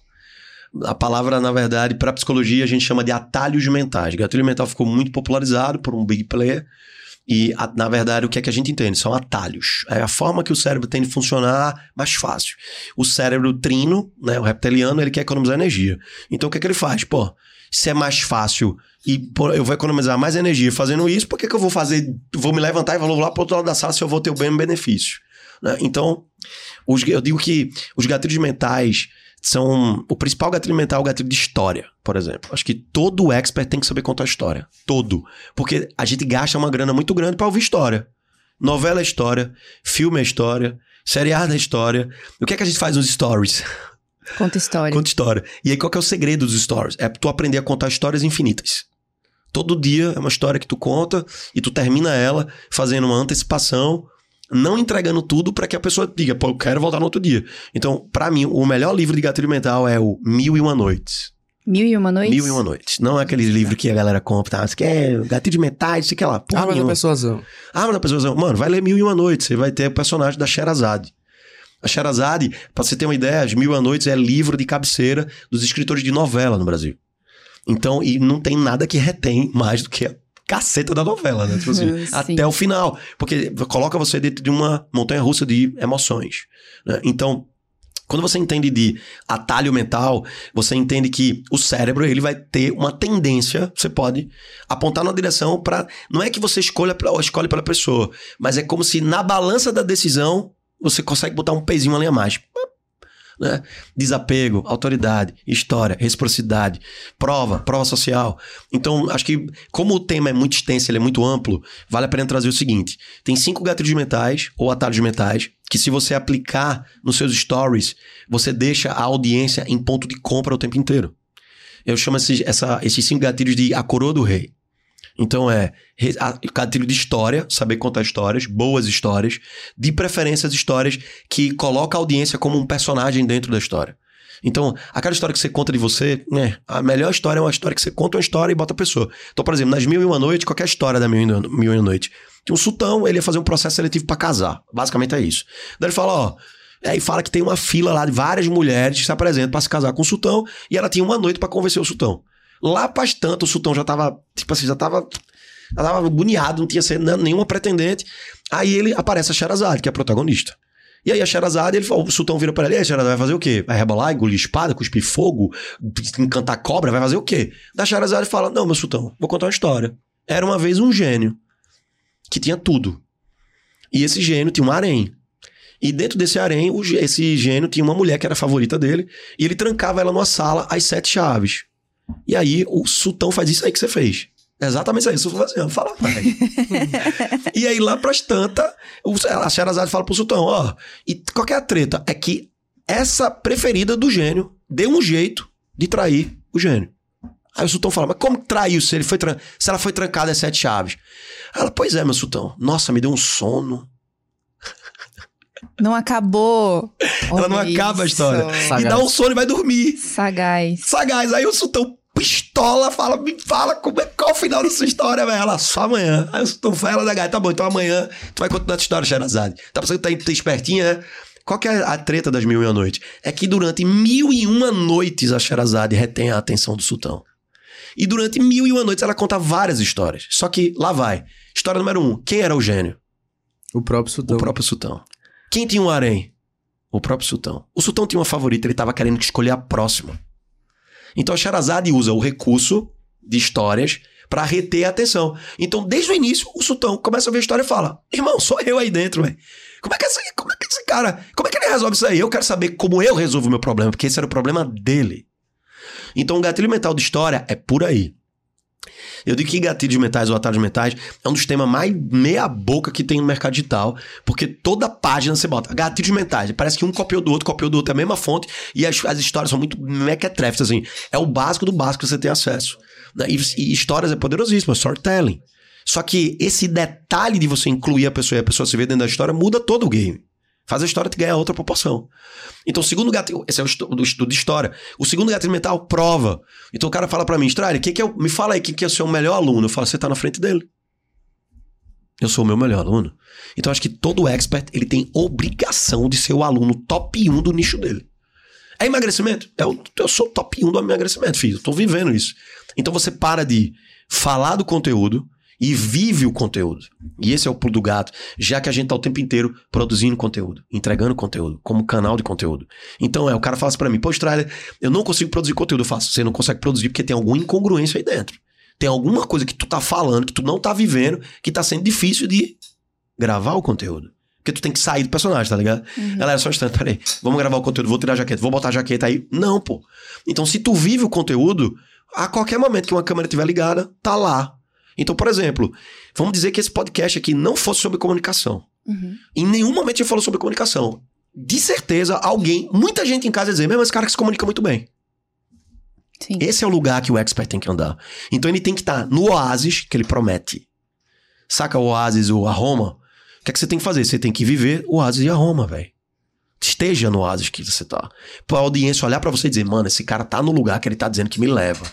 Esse cara, porra, vale a pena seguir. Ele tá no lugar que ele tá dizendo que me leva. Se ele já chegou, ele pode me levar. Então a prova, o gatilho de prova é esse lugar onde eu provo, eu provo. O terceiro, prova social. Aí entra, aí entra a tropa. Aí você vai apresentar seus melhores alunos. Tá aqui o aluno, tá aqui o aluno, tá aqui o aluno, tá aqui o aluno. Esse é fácil, né? Então, por exemplo, muitas casas de show usam o gatilho de prova social. Abre a balada, fecha, faz parecer que tem um monte de gente lá dentro, deixa a fila rolar lá na frente, aí o cara passa na frente, tá lotado, aluga um monte de carro, bota as Ferrari, a Lamborghini na frente, aí o cara passa, nossa, aí tá bombando, hein? Não, pô, aqui tá fechado. Mas pra quem tá de fora, tem muita gente. Se tem muita gente, eu quero. O gatilho de prova social funciona muito em relacionamento. Você chega pra um amigo seu e fala, mano, tô afim da fulana. Dependendo do teu envolvimento com teus amigos, se o teu amigo falar, tu é doido, velho, acabou o relacionamento ali. Tipo assim, a pessoa fala. Isso acontece muito mais com mulheres. Então, tipo, é- é- fizeram um experimento. Faz assim, ó. O cara, a, minha, a mulher chega e fala: tô afim do fulano. Aí tem quatro amigas. Aí as quatro amigas falam: Nossa, ele é gatinho, ficaria com ele, ficaria com ele. Aumenta o valor do cara pra ela. Sim. Se ela falar, tô afim do fulano. Aí uma fala, nossa, não sei como é que tu aguenta. A outra, vixi, não aguento. Já perdeu o valor na hora. Socialmente, ele não foi aprovado. Então, você pode ampliar isso para a vida em todas as áreas. E aí você tem o quarto gatilho, autoridade. E autoridade é você tem autoridade percebida e autoridade declarada. Autoridade percebida é você sendo. Autoridade declarada é você ter que dizer que é. Sou um dos maiores comunicadores do Brasil. Mano, tu já viu o rei dizendo que é rei? Não precisa dizer que é rei. O rei é rei, velho. Ponto. Tá ligado? Eu acho que esse é, esse é um dos que a galera mais descalibra no digital. E o desapego. O último gatilho ali é o desapego. É onde você fala, quer, não quero, beleza. Vou cuidar da minha vida. Ser desapegado. Uhum. Né? Ser desapegado do que você posta. Ser desapegado. Então, por exemplo, muita gente fala, pô, vou entregar um conteúdo bala de graça. Irmão, você não entendeu o game. Seja desapegado. Você tá dizendo que você tá entregando um conteúdo bala de graça, você precisa estudar. Você tem que estudar. Tem muita coisa, tem um universo inteiro de possibilidades. Então é, tem que olhar para esse lugar. Desapego normalmente é um atalho mental que a gente normalmente usa e tá até lá da paquera. Que é tipo assim, ai amiga, como é que eu faço pra ele me ligar no outro dia? Aí, aí sempre tem um amigo especialista que fala, ignora que ele te liga, não é? Ah, deixa pra lá que ele vai atrás. Não. Para o gatilho mental de desapego funcionar, tu tem que aplicar autoridade antes. Se a pessoa percebeu que tu tem autoridade e valor, o gatilho, aí tu aplica desapego, funciona. Mas se a pessoa não perceber autoridade e valor, tu aplica desapego, aí vira um cabo de guerra. Quem tiver mais recurso positivo ganha. O outro vai aplicar desapego, tu vai aplicar desapego, quem tiver mais desapegado vai ganhar, tá ligado? Sim. Pô, o cara aplicou, eu tô aplicando desapego, o pessoal também tá. Vai ter uma hora quem tiver menos crédito positivo vai dizer: "Oi". tá ligado? Sim. Então é, a pergunta tem que ser feita antes da saída. É tipo assim, pô, vou sair no rolê, beleza? Ou seja, eu vou fazer uma live, vou fazer um evento, massa. Eu quero gerar, eu quero que o gatilho de desapego funcione. Massa, tem que aplicar autoridade antes e percepção de valor. Acho que se a gente deixar aqui, irmão, gatilho mental vai até Nossa. E que, que engraçado, eu nunca tinha percebido essa. Eu nunca tinha tido essa, essa visão do gatilho de desapego. Meu, é real. É verdade. Nunca tinha pensado também nessa parte. Chega pra alguém, por exemplo, high ticket, começa a insistir pro cara comprar. E aí, vai comprar? E aí, vai comprar? E aí, vai comprar? E aí, vai comprar? Tipo assim, eu tava pensando em entrar, sei lá, num, num grupo de mentoria X. Aí eu cheguei pra pessoa e falei, ah, fulano, pô, quanto é que é a mentoria? Tá, beleza. Aí o cara falou, ah, 30k. Eu falei, ah, tá bom, pô, vou avaliar aqui, beleza. O cara insistiu tanto pra eu entrar que eu criei abuso. Eu falei, mano, não pode ser tão bom assim. Tá ligado? Não pode ser tão bom assim. Então é, o desapego é até pra você não depender. Qual que é a parte positiva do desapego? Tu tem um estilo de vida desapegado, desapegado na medida certa, porque, enfim, a pessoa tá assistindo e diz, ah, tem que ser desapegado, a pessoa não ama nada. Não, é que você tá entendendo errado. Quando você. A melhor forma de você andar desapegado é você se apropriar de quem você é. Quanto mais você se apropria, lá é de novo autoconhecimento. Sim. Quanto mais tu se conhece, menos apegado tu é. Ah, o Strider, a pessoa quer sair da tua vida, o que é que tu faz? Abre a porta. Abre a porta. Fala, fulano, não tá legal aqui, não tá legal pra tu, não tá legal pra mim. Pô, eu desejo que você seja super feliz. Na moral. Porque eu sei que sincronicamente o universo vai colocar a pessoa que tem que ficar. Pra mim e pra tu. Então a gente acaba saindo dos relacionamentos, dizendo assim, ufa, pulei uma fogueira. Não, meu filho, foi bom pros dois. Sempre é bom pra todo mundo. Sim. Tá ligado? Assim, senão Deus ela é unilateral. Deus é bom pra tu, né? Pro outro é uma merda. Fulano, tu não sabe, acabei um relacionamento, pulei uma fogueira. A gente é tão sem noção que a gente fala umas coisas que nem percebe. Egocêntrico. Pulei a fogueira. Não, pô, ah, foi, foi bom pra tu e foi bom pra ele. Pode ter certeza, foi bom pros dois. Porque se fosse bom só pra tu, como tu quer aparecer pra aparecer, pra poder. É mais como mais ou menos assim, vou dizer que foi bom eu pulei uma fogueira pra poder dormir bem. Tá ligado? É Uhum. como se a gente quisesse. Não, só eu sou feliz, o outro não pode ser feliz. E quando for feliz tem que ser comigo. Se for sem mim, não vale. Então, tipo, nossa, que é isso, velho? Então, tipo, quando tu cultiva desapego, o desapego é estudado. Você desenvolve, tá ligado? Porque quando você tem um nível alto de autoestima, autoestima positiva, porque tem autoestima negativa, então quanto mais autoestima positiva tu tem, mais livre tu é. Tá ligado? Menos apegado tu é. Porque tu começa a botar menos pessoas de, de fora pra fazer coisas que tu deveria estar fazendo. Então tem uma pergunta muito boa em relacionamento afetivo, por exemplo. Ah, tô começando a ficar afim de alguém. Já olha pra pessoa e já, já se pergunta assim, ó. O que é que essa pessoa tem e é que eu não tenho e não sou e gostaria de ter e ser? Começa por aí pra você ver. Você vai ver lá direto, assim, na sua cara. Caramba, essa pessoa é isso e tem isso, eu gostaria de ter e ser, e eu não sou e não tenho, por isso é o que eu quero. Compensar a falta do que eu não sou e não tenho nessa pessoa. Aí eu boto ela dentro da minha vida. E aí tudo aquilo que tu depende, tu tá ferrado. Virou tá escravo. Virou escravo, velho. E pra tirar depois e pra resolver depois. Tá ligado? Problemão. Então, se você olha pra esse lugar e você se apropria de você, mano, só vai. Tem a regra do flow. Vai no flow. Eu digo que 836 pessoas ao vivo, tá nessa live, quem tinha que estar nessa live. Teve um monte de gente que entrou, passou e saiu. Teve um monte de gente que tá vindo. Tem gente que não vai chegar aqui. Você que tá aqui, você tinha que estar aí. Parabéns por ter se sintonizado no canal Massa. Inclusive, dá um like. Deixa tá aí, o dá um like, né? Porque a conversa aqui tá alto nível. Esse Nossa. podcast merece um 10 likes de uma vez.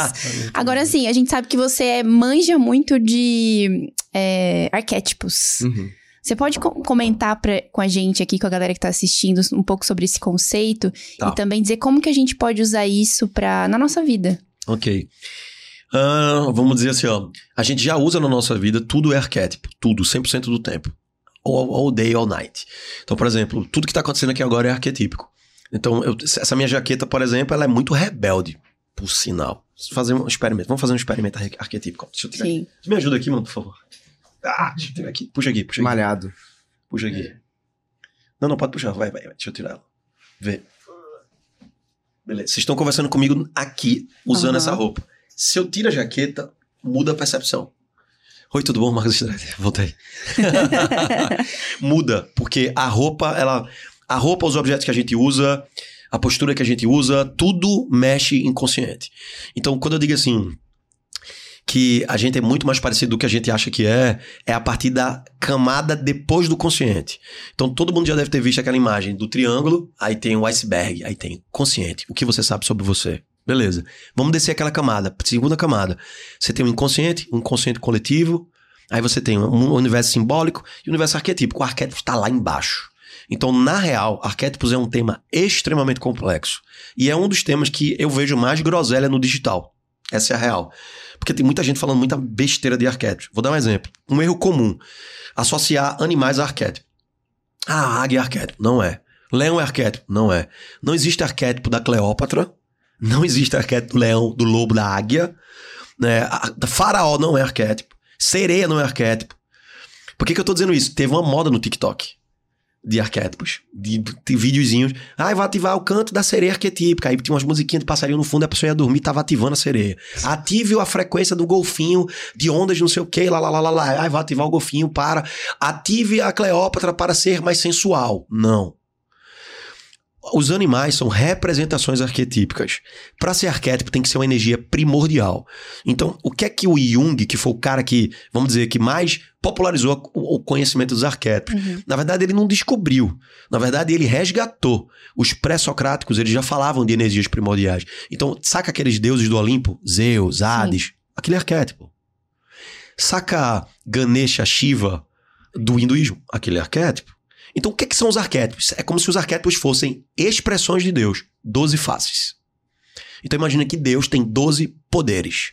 Aí tem uma face, uma face de, de, de Deus. Governo, Zeus. Aí tem uma face de Deus sábio, tem uma face mago, tem uma face homem comum, tem uma face. E qual é a treta? É que tá tudo isso dentro da gente. Então nós temos essas 12 sementes, ou 12 imperadores, ou 12 governantes, ou 12 frequências dentro. Quando você nasce, você recebe estímulos.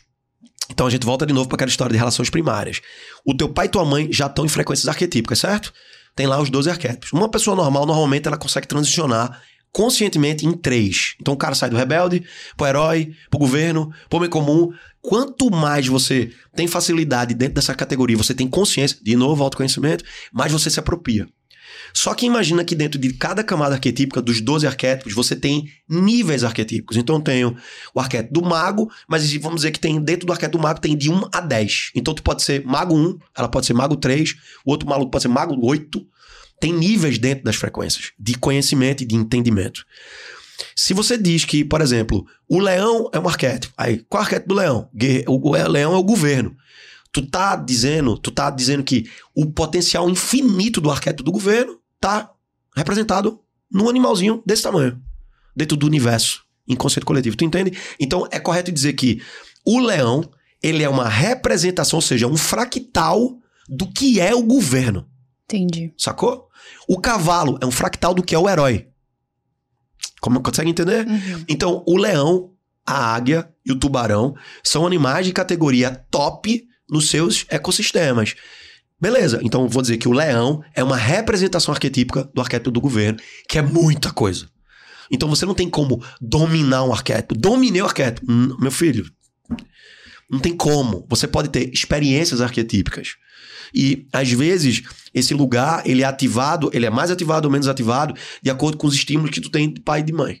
Então tu tem um pai muito governo, um pai, um- tu tem um pai muito rebelde. A criança nasce, a gente aprende por estímulo de modelagem, né, observando, aí tu tá lá vendo teu pai lá brabão, ah, o que, é que a criança vai fazer? Ela vai modelar. Então aquela área dos 12 é mais desenvolvida. Sacou?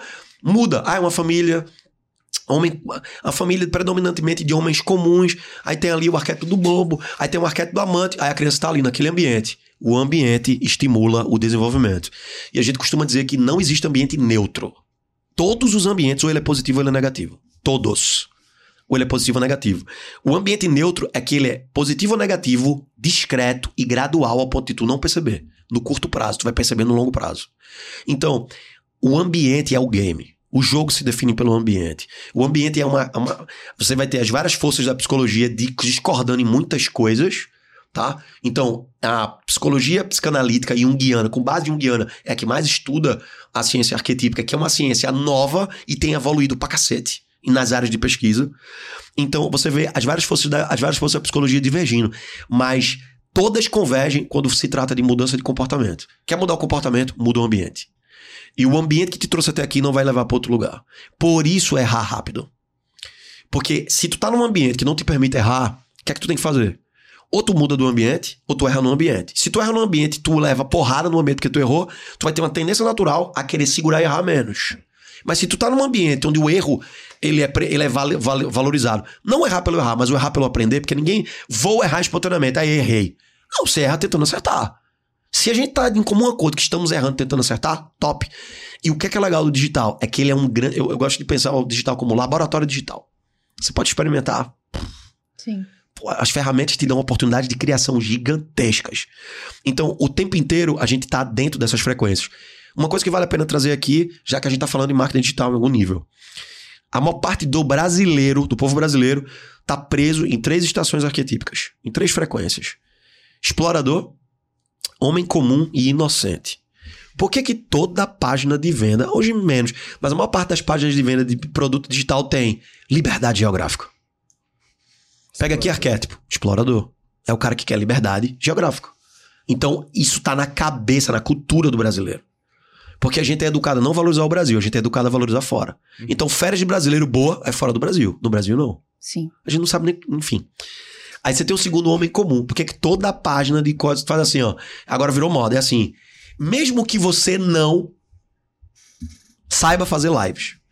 Esse produto funciona para você, mesmo que você não. É porque o homem comum, ele vai dizer assim, ó. Strider, Strider tem super talentos. Esse maluco é um ET. O custo dele não é para mim. Porque ele é muito acima da média. E aí o homem comum não engaja. Então, para o homem comum engajar, tem que ter uma metodologia que ele se veja em você. Então, o lugar de, mano, eu sei o que é ser tímido. Sei de verdade o que é ser tímido. Isso tem que estar tá na página, porque senão o cara diz, "É, ele é muito foda, não é para mim. Esse é o homem comum, é a forma do comum pensar. É para todos, saca? Os projetos assistencialistas são para homem comum.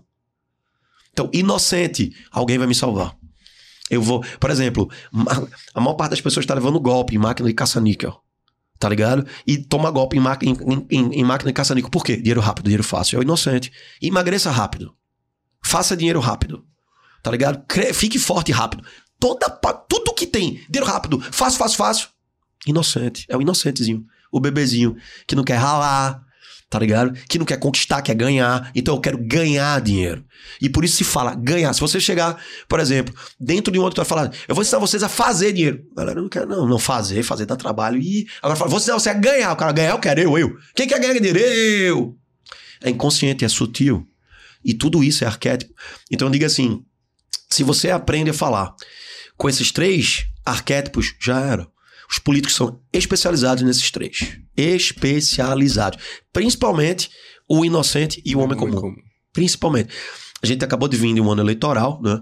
E todo o discurso é um discurso para essa faixa, Sim. Ok? E aí nem vale, nem cabe aqui aprofundar isso, mas Aham.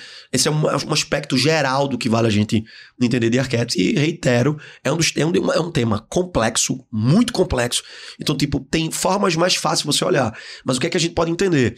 O jogo é mudar a lente. Você tem que mudar a lente. Autoconhecimento faz você mudar a lente. É como se eu tivesse o tempo inteiro de óculos. Aí eu tô de óculos, beleza. Isso aqui é uma lente. Aí vamos dizer que isso aqui seja o herói. Beleza. Aí eu tô vendo a vida só nessa perspectiva. Tudo é luta, tudo é guerra, tudo é o melhor que vença. Aí tu faz autoconhecimento, tem um estalo, tu muda a lente, trocou. Aí vamos dizer que tu botou outro óculos. Presta óculos. Quanto é que você de grau? Não, não tem grau, é só pra descanso. Ah, tá, fechou. Aí agora eu tô com esse óculos aqui. Aí agora é outra coisa. Aí, galera, vocês gostaram? Aí já é outra coisa. A lente agora é outra. Eu já tô vendo o mundo de uma forma diferente. Vamos dizer que aqui eu tô num suporte. Aí aqui eu tô aqui. Não, pô, não quero falar não. Eu tô só de boa. Aqui eu aprendi que eu posso ajudar as pessoas e eu me sinto muito bem assim. Eu não preciso estar na frente da câmera. Eu posso estar no bastidor e tá tudo bem. E aqui tem um novo nível de aprendizado, saca? Uhum. Então, na hora que você investe em autoconhecimento, você muda essa lente. E essa lente muda o game. Da mesma forma que eu poderia botar uma lente de governo. Tá ligado? O governo, ele entra no lugar, o cara entra no evento, ele já começa a fazer conta. Quanto é que esse cara ganhou? Ele cobrou quanto da entrada? Daí ele faz, fez isso, tá, beleza. Daí ele fez o quê? E ele ganhou aonde? E o que é que ele tem? E aquilo ali, como é que eu consigo aquilo? Isso é cabeça, velho. E é modo operante. Isso é instalado lá de trás. Você só desenvolve e vai replicando. Então, aquele momento que você dá uma pausa uh, na sua vida pra se autoconhecer, é aquele momento que muda tudo. Que pode mudar tudo, velho. Tá ligado? É quando você se permite ver a vida com outro olhar, com outra cor. Tá ligado? Então muita gente não prospera porque tá empreendendo no amante. Vou dar um exemplo. Empreender no amante é a pessoa que contrata os amigos. Amante ou arquétipo? Arquétipo do amante. A pessoa é muito bonzinho. Ele contrata, ah, mas a minha amiga não tá entregando o combinado. Tá dando um treta do cacete. A pessoa não é profissional. Sabe quando tu contrata baseado em, em relação e não em produtividade? Pronto, é o amante contratando. E o cara não prova, não, não anda. O que é que tu tem que fazer? Meu amigo, esse lugar é lugar de governo. Então é uma postura diferente. Tá ligado? Contrate devagar, demita rápido. Isso é um lema do governo. Então existem várias frases arquetípicas. De várias categorias diferentes. É legal dizer também que não adianta buscar sobre o assunto arquétipo sem antes buscar sobre o autoconhecimento. Não senão você não vai adianta. conseguir entender muita o coisa. que é que tem de rodo na internet? Gente vendendo fotografia arquetípica. Então, mais ou menos, o cara fala assim: Style, vou tirar uma foto tua governo. Bota um blazer, bota a mão na mesa e faz cara de brabo. Aí o cara, cara de brabo. Aí tira foto. Aí, governo. Passa a imagem de governo, porque é foto estática. Só que nós somos dinâmicos. Eu tirei a foto do governo, mão na mesa. Beleza, agora eu vou fazer uma live. E agora eu sou o quê? Pois é, isso que Fica eu... governo? Uma coisa, isso que eu ia te perguntar Tá ligado? A também. máscara cai. O, o- esse processo de. Porque eu, eu- já ouvi muito, acho que você também, e você também, sobre. Ah, eu vou aplicar o- as forças de um arquétipo na minha vida. Vou usar a imagem da águia para ser poderosa. Como você mesmo disse, o, o animal não tem nada a ver, ele é só um fractal. Não, ele é um fractal. Agora, agora sim, você pode utilizar aquela, aquele, vamos dizer assim, aquele estímulo de uma forma específica para fazer uma conexão e gerar um estímulo. Mas não é porque eu tenho um quadro do leão atrás de mim que eu sou o governo. Aqui o quadro do leão, agora eu sou o governo, eu sou foda. Porra nenhuma. É só, uma, é só um objeto que tá ali atrás. Agora, existem algumas formas e jeitos que você pode ativar através do símbolo. Porque na verdade é um símbolo Uhum. que representa uma força, que na verdade não é nem uma força, é um aspecto da força. Então você tem ali os 12 aspe- arquétipos como 12 deuses ou 12 divindades ou 12, e cada religião mapeou de um jeito diferente. Cada religião entregou, integrou de um jeito diferente. Tem o Jung, por exemplo, no final da vida dele, um dos últimos vídeos dele, uma repórter pergunta pra ele: "Você acredita em Deus?" Ele fala: "É o quê?" Tipo Assim, você me ofende fazendo essa pergunta. Não tem acreditar. Acreditar seria seria pensar que eu poderia duvidar. Tipo assim, não é acreditar, é outra coisa, é outra camada. Eu sei que existe, tá ligado? E ele explicava muito a existência de Deus através de mandalas. Mandalas. Uhum. Ele mostrava lá tarará, como é que funciona o universo. Lá. Então, assim, Descartes falava que era mais fácil explicar Deus através da matemática do que do sentimento. Né? Então, a gente, quando a gente começa a falar de arquétipo, a gente tá falando desse universo, né? Onde o homem comum ele vai olhar o sol. Beleza, tem um sol ensolarado. Se o cara for um mago, ele vai olhar e vai dizer: um universo infinito de possibilidades. Isso aqui é uma energia incrível. E aqui, irmão. Aí o cara vira pra um e fala: E aí, irmão, tu tá vendo o quê? Eu tô vendo a praia. O outro tá vendo, mano, eu tô vendo o universo aqui, velho. Sacou? Um olha pro céu e vê a lua e as estrelas. O outro vê galáxias, planetas, vida. E aquilo muda a forma dele viver aqui. Ele fala: Mano, a gente é tão pequeno, velho. É um grão de areia, velho. É um grão de areia que se acha a- o sol. Tá ligado? E aí, através de uma sacada dessa, você aprofunda um nível de autoconhecimento pra outra vibe. E isso interfere na tua visão de vida. Então, assim, é um tema vasto, incrível, rico, tá ligado? Próspero. Eu costumo dizer que quando você domina o digital, você começa a dominar ferramentas digitais, você tá dominando, você tá- começa a entender a forma que Deus se expressa. Tá ligado?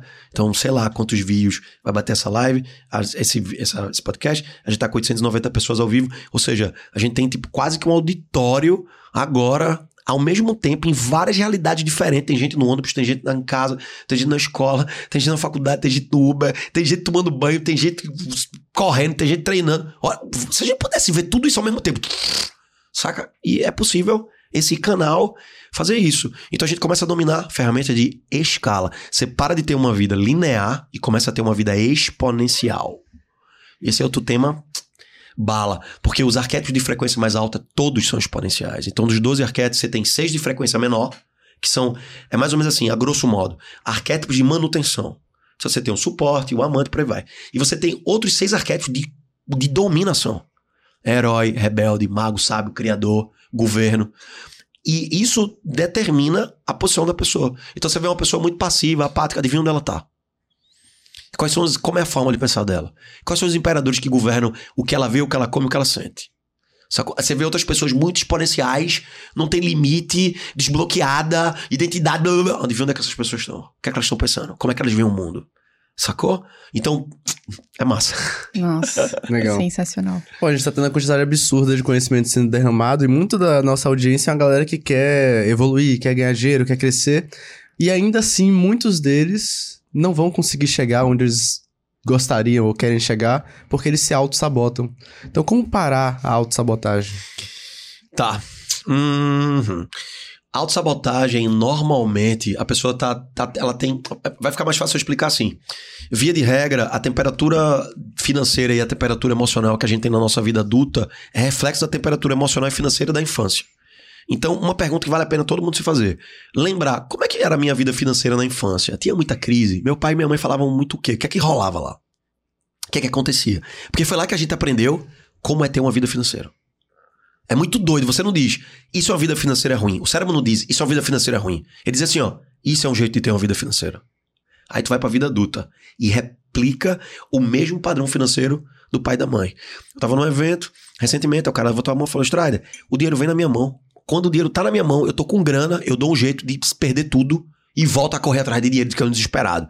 Eu falei, por que, que isso tá acontecendo sempre? Eu falei, mano, você tá repetindo um padrão pai ou mãe? Primeiro que vem na cabeça. Quem é que fazia isso na tua casa? Meu pai. Meu pai vivia na Pindaíba. Tinha dinheiro, não tinha dinheiro. Tinha dinheiro, não tinha dinheiro. Tinha dinheiro. Tu tá fazendo a mesma coisa, tô fazendo a mesma coisa. Se auto-sabotando. Então a, a auto-sabotagem já é reflexo da programação. Tem gente que auto-sabota a vida financeira porque lá dentro acredita que não pode ser melhor que os pais. Meu pai e minha mãe teve uma vida sofrida dura, eu não posso ser melhor que eles. Não posso. A pessoa começa a ficar melhor que os pais, eles se sabotam. O pai e a mãe teve, uma, teve um casamento ruim, da pessoa ter oportunidade de ter um casamento bom. Daí ela fala: em honra meu pai e minha mãe, não posso ter um casamento melhor que o deles. Sabota o casamento. Então essa sabotagem, como a maior parte dos bloqueios, está relacionado à relação parental. É muito doido quando você vê alguém falando assim: odeio minha mãe, minha mãe não vale nada. A pessoa tá dizendo assim: eu odeio minha mãe, ela não vale nada, eu odeio a parte que eu peguei dela. Ou seja, a pessoa já tá partida. Metade do que. Porque a gente é pai e mãe. Metade do que ela pegou já não vale nada da cabeça dela. Então tá, ficou outra parte. O que é que ficou? Vamos ver. Então, o tempo inteiro, através do nosso posicionamento, linguagem e comunicação, a gente está se revelando. E é essa forma que a gente se expressa. Então, auto, e, e é muito doido, porque eu tenho isso em mim. Aí tu, aí eu, vamos dizer que eu sou uma pessoa que pratica autossabotagem meu o tempo todo. E eu tô do teu lado. Eu vejo tu crescer, o que é que eu vou fazer? Falo, não, pô. Não, isso aí não dá, não.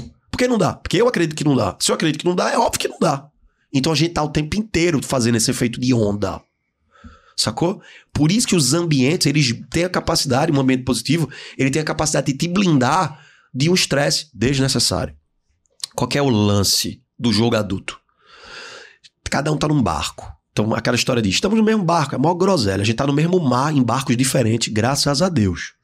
Graças a Deus, cada um no seu barco. Só que o mar é o mesmo. Então, às vezes, a onda sobe e é tempestade para todo mundo. Só que como cada um tá no seu barco, as pessoas que tu botou no barco da tua vida foi responsabilidade tua. Então, a cultura vitimista faz com que a tua vida não ande. Porque tu, a vitimista, a vítima faz o quê? Alguém me botou aqui. Se alguém me botou, esse alguém que me botou vai me tirar. Tô esperando alguém me tirar. Tu tá esperando alguém te tirar. Só que tu se permitiu ser colocado, ou tu se colocou. O que é que o protagonista vai fazer? Ele reconhece isso. Ele reconhece. Então, todo cadeado tem chave. Se eu me coloquei, eu me tiro. Eu entrei numa treta, eu faço. Se eu, se eu me botei na treta, eu posso me tirar da treta. A mesma energia. Se eu me coloquei nessa situação, eu posso sair dessa situação. E a gente se coloca na situação no mundo adulto. Então, de novo, autoconhecimento para mais autonomia, para mais autogoverno. Quanto mais eu me conheço, mais autogoverno eu tenho. Você já vê a cara da treta, velho. Aí você sai dali. Oxe, se eu fizer isso aqui, eu me saboto. Já que o tema é sabotagem. Tá? Aí você começa a ver o padrão de sabotagem na tua vida. E tu começa, tu se dá conta de que o fantasma que tu prendeu. Sabe aquela charge do. do acho que é do. do aquele desenho Salsicha, Scooby-Doo. Lembra do desenho Scooby-Doo? Não sei se vocês já viram aquela charge, que é ele tem, tem um fantasma amarrado, aí o cara tira o capuz do fantasma, é ele. Sim, sim. Literalmente. Meu, e no final das contas é tudo sobre autoconhecimento, né? Sim. E, cara, pensando sobre isso, assim, então como é que a gente faz pra desenvolver uma mente mais positiva, independente do ambiente, da, da- dos nossos antepassados? Autoconhecimento. Autoconhecimento, né? Não tenho, Não, mas na- não tenho como fugir. Não, de parte prática. Aonde eu for, eu tô. É isso aí mesmo. Aonde tu vai, tu tá. Acabou. Eu paro de fugir de mim e começo a me acolher. Eu paro de correr e paro de. Mano, se eu for pra lá, eu tô ali. Se eu for ali, eu tô aqui. Tem Sim. gente que passa a vida inteira fugindo de si mesmo, mas não tem como. Então, uma das melhores coisas que a gente pode fazer é parar de mentir pra si. Tá ligado? Para de mentir pra você, velho. Olha o lugar que você tá. Quer ver uma, uma, uma- coisa massa sobre isso? Ah, Estrada, qual é o próximo passo? Psicoterapia vai te ajudar. O mínimo de, de psicoeducação vai te ajudar pra caralho. Então, quando você entende que o que tu queria é a criança.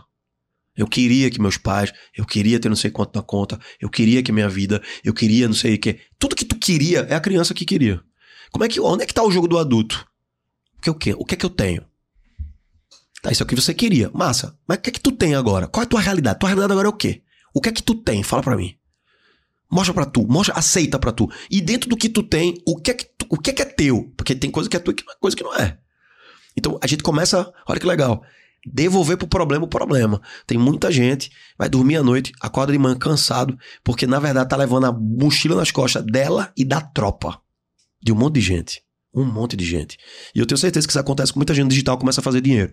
Aí começa a ver o parente pedindo dinheiro, o amigo pedindo dinheiro. Lá, lá, lá, lá, lá. No início eu tive que aprender a lidar com isso. Depois eu entendi que a melhor coisa que eu poderia fazer pra todo mundo era dar formação, conhecimento. Quer dinheiro? Tá aqui um curso. Aí, faz aí, quero ver. Tá ligado? Ensinar a pescar mesmo. Senão, sempre vai ter um trouxa, né? Até alguém pra lá. É, tem, sempre toda vez. Quando eu esperto, um trouxa. Então a gente começa a parar com isso e ficar bem com isso. Tá ligado? Ficar em paz com isso. Não é a minha responsabilidade. Mas é foda. Até hoje eu vivi minha vida achando que essa responsabilidade era minha. E a minha vida não andava por causa disso. Tem gente que não anda na vida porque se mete em assumir dívida de pai e mãe. Que tu Sim. é tão melhor que teus pais que tu tem que pagar a dívida dos teus pais. Porque tu é foda pra caralho. E aí bota o problema do pai e da mãe nas costas e é- aí vira a dívida transgeracional. É. Aí vai- o cara não anda e não prospera. Tem muito eu te amo disfarçado de resolve essa pica que eu botei nas minhas costas pra mim, por favor. Na verdade, a pessoa só tá dizendo, ó, eu te amo. É tipo assim, resolve esse problema. Eu, eu o problema, resolve pra mim. E não é amor. Então, no alto, por isso que com alto, tu ganha alto com L. Porque tu começa a ver no outro e fala, eu sei o que é esse lugar, eu já fui assim. Isso não é amor. Mas eu entendo agora tu não entender. E tá tudo bem, porque cada um tem o seu tempo. E aí tu tá livre pra poder viver e construir a tua história a partir da tua história e não da história do outro. Várias pessoas hoje fazem escolhem profissões baseadas no desejo do pai e da mãe. E a vida não anda. Eu conheço muita gente que se formou em direito, pegou o, currículo, virou pro pai, pai, tá aqui o diploma que tu queria, agora eu vou fazer, seguir minha vida. Tá ligado? Eu fiz curso de eu fiz conservatório de música, sete anos, piano e canto. E eu tinha que fazer, porque meu pai queria tocar piano. E ele achava que. Sabe aquilo? O que eu não dei pra mim, eu vou dar pros meus filhos? Pronto. A parte. Se tu me botar na frente do piano, irmão, eu, eu sei o que é as clavezinhas. Não ficou nada. Eu queria tocar violão. Meu papai dizia que violão era coisa de maluqueiro. Como nada na vida você perde tudo, a parte boa é que eu tive banda durante muito tempo e aprender a usar microfone e cantar ah, me ajuda muito hoje. Em entregar conteúdo, em ser professor, líder de movimentos, caralho. Tá ligado? Então, olhar pra esse lugar. Um, um exercício muito bom pra autoconhecimento: arte. Trazer arte. Aprender a expressar, tocar um instrumento musical, fazer uma pintura, porque você expressa a emoção e quando você expressa, você tem a oportunidade de trabalhar a partir dali Até escrita, né? tudo que você considerar como arte. Né? Então, eu, eu, eu, é, é, eu vejo dessa forma. Práticas de meditação, nossa, aí é outro, outro, Dá, dá outro podcast. outro podcast. Show de bola. Top. Fantástico. E aí, Carol, como é que tá se sentindo? Ah, eu tô daquele jeito, né? Demais. Esse é um- literalmente um dos melhores podcasts que a gente já gravou. Que massa, mano. Fico É, nossa, tô muito feliz, foi muito, muito aprendizado. Eu gostei muito da parte do- dos temperamentos. Quando eu não, eu não, não era um conhecimento que eu tinha, né? E quando a gente fala, ah, é colérico, é, é fleumático, aí eu fiquei ouvindo assim, eu fiquei, caramba, olha como tudo faz sentido.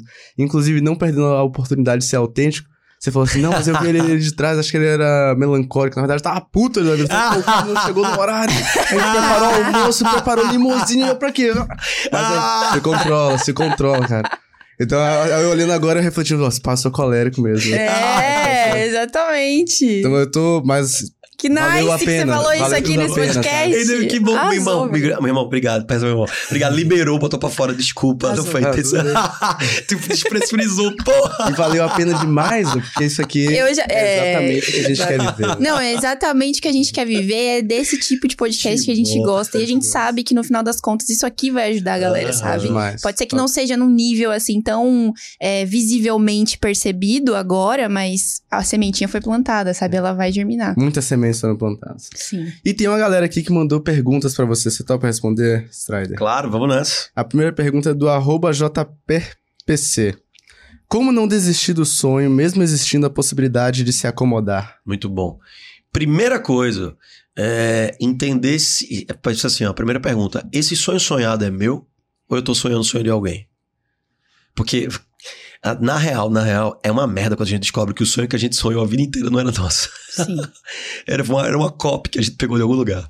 A maior parte das pessoas que tem treta com pai e mãe é porque queria que a família fosse a família da propaganda de margarina. Que é uma família que não existe, só existe na TV. Não é uma família desenhada. Então a primeira coisa é. A primeira pergunta que eu faria se a gente tivesse a oportunidade é: qual que é, que é o seu sonho? E aí fazer um exercício de seta descendente. O cara fala: meu sonho é esse. Eu falo: por quê? Fala mais. Aí você começa a confrontar a pessoa, saca? Vai, fala mais do teu sonho. Ah, sonho é- Esse é o primeiro ponto. E aí é, é porque a resposta é: quando o sonho é teu, tu não desiste. Perfeito. Acabou, irmão. Perfeito. Como não desistir do sonho? O sonho é teu. Tu não vai desistir nunca, porque é teu. Agora, se- quando o sonho não é teu, aí eu já vi muitos desistentes de sonho, sacou? Uhum. Tipo, o sonhador tá, tá sonhando o sonho de alguém, faz. Sai daí, irmão. Tá perdendo tempo. Tá perdendo tempo. Pergunta da V. Desculpa, desculpa. É porque, Desculpa. é porque tem sonhos que é bonito dizer que se sonha. Ah, pode tem crer. sonhos que a gente fala que é pra impressionar os outros, entendeu? Sim. Saca? Aí eu faço, hum, eu sonho com a família, não sei o quê. Aí o outro, ah, eu sonho com o mundo, com liberdade. É o maior opressor do caralho. Tá, então tem sonho que é copy. Aí eu faço, mano, pra cima de mim esse sonho, por favor. Né? É tipo estudante de medicina. Raramente tu vai ver um estudante de medicina que não sonhou em ser médico. Sacou? Era muito mais fácil o cara dizer, pô, Strider, eu tô fazendo medicina porque eu queria o status e o dinheiro da profissão, que hoje em dia nem tem mais isso. Foi a época Sim. tá ligado? Mas você, dificilmente você vai ver uns- um, um estudante de medicina que não sonhou. Sabe o que é o Strider? Eu sempre sonhei. Quando eu era criança, mas de novo, velho. Porra, 99% não é possível. Ô profissão abençoada, viu? É, pergunta da vmag.ali. Falo baixo. Até quando eu grito é baixo. Tem como mudar isso? Qual o temperamento dela? Fleumático. Muito provavelmente um fleumático. Porque o fleumático é o fa baixo e fofo. Hum, fofo. Entendeu? O melancólico é o, é o baixo, mas é o baixo fino. Normalmente o melancólico é elegante. Faz sentido. O sanguíneo é todo estrambelhado, ele senta largado, ele senta de qualquer jeito. Mas a nível de. ah, Isso é zoeira, porque você pode até encontrar, né? Uhum. Dificilmente você vai encontrar um colérico falando baixinho. Mas qual que é a, a- a tonalidade ideal, né? Exercício simples, tá? Então, por exemplo, a pessoa mais distante da gente hoje tem um pessoal aqui atrás. Então, o que é que eu falo? Eu falo pra minha voz atravessar ele. Então, ele é a minha referência. Eu tô falando, não parece, mas eu tô falando com ele. tá? Uhum. Então é, eu olho pra ele, eu imagino que tem uma pessoa atrás dele e eu falo pra minha voz atravessar. Então vamos dizer que tá nós três aqui. Vamos dizer que se a pessoa tá mais longe. Então minha voz tem que falar com alguém que tá em pé atrás de tu. É pra atravessar. Sacou? Se eu atravesso a voz, o que é que eu, eu faço? Eu não faço um exercício de falar, eu faço um exercício de projeção vocal. É pra te envolver. Essa voz cria a percepção de mais autoridade e mais conforto. É tipo assim, eu tô te envolvendo, tamo junto. Eu tô falando, mas tamo junto. Normalmente o que, é que a gente faz? Na timidez, você fala pra chegar na pessoa. Só que o que é que o tímido faz? Ele quer que o outro chegue nele. Aí ele fala aqui, ó. Oi, tudo bom? Quer pra tu? Aí tu fala, hã? Porque ele quer que tu. Hum, sacou? Ele não quer expressar muito. Então ele vai, ele vai tender a vir pra dentro. Ok? Então é, pessoas que. Então tu quer projetar, expande, abre à vontade e joga pra passar pela pessoa. Sempre esse exercício. Então, eu chego no, no evento, eu chego numa sala, eu olho quem é a última pessoa, quem é a pessoa que tá mais distante de mim. Pronto, ela é, ela é o ponto de referência. Eu marco ela e eu faço o exercício de projeção pra psh, atravessar. Fechou? Perfeito. Legal. Pergunta do OJ Silveira. Strider, como identificar meu arquétipo e como desenvolver outros? Ixi, tu já riu, né? Já entendeu. já entendeu. Ó, eu posso te dizer assim, via de regra, esquece essa coisa de, principalmente os arquétipos que todo mundo quer ser. Que são os boladão, tá ligado? Herói, governo e não sei o quê. A via de regra, a maioria das pessoas, esmagadoramente, estão ali dentro dos, dos arquétipos de estação mais baixa. Tá? Então você vai ter lá uma presença muito predominante de homem comum. Você vai ter. Pronto, tem um jeito, tem um jeito legal. Não deveria nem estar falando, mas vamos lá. Vai de crédito. Bora. Chega pra uma pessoa e pergunta assim pra ela: Qual é o carro dos seus sonhos? Que carro você quer? Fala pra mim o carro. Mas não é o sonho sonhado pra ser legal. É o, do, é o pé no chão, pé no chão. Qual é o carro que você quer? Se a pessoa chegar pra você e falar assim: Caramba, mano, não tenho pretensão de ter carro, não. Fico de boa andando de Uber. Inconscientemente, ela tá dizendo pra você assim: Ó, não quero poder. Eu não quero poder. Isso é um, um teste muito bom para as mulheres. Porque a combinatividade inconsciente ideal é um homem poderoso e uma mulher sábia. Ou seja, quando você vê o, quando o, o match perfeito, poder e sabedoria. O homem, ele é da natureza do masculina buscar poder e é da natureza feminina buscar sabedoria. Quando inverte o polo, você vai ter um homem sábio e uma mulher poderosa. E aí, normalmente, é a mulher que tá aquela história do empoderamento, tá mais do masculino. Isso dá uma treta, mas enfim, isso é outra história. Então, eu, o que, que, que, eu, que, que eu olho? Então, eu faço a pergunta. Eu faço essa pergunta para saber o tipo do carro, porque o tipo do carro revela o cavalo. Carro é cavalo. Então, quando, e, e cavalo é poder. Então, a pessoa fala, não quero carro. Ela tá dizendo, não quero poder. Ok, tudo bem. Como é que é viver com uma pessoa do lado que não tem e não quer poder? Porque, via de regra, a vida é treta. A vida é treta tu vai precisar de poder, muito ou pouco.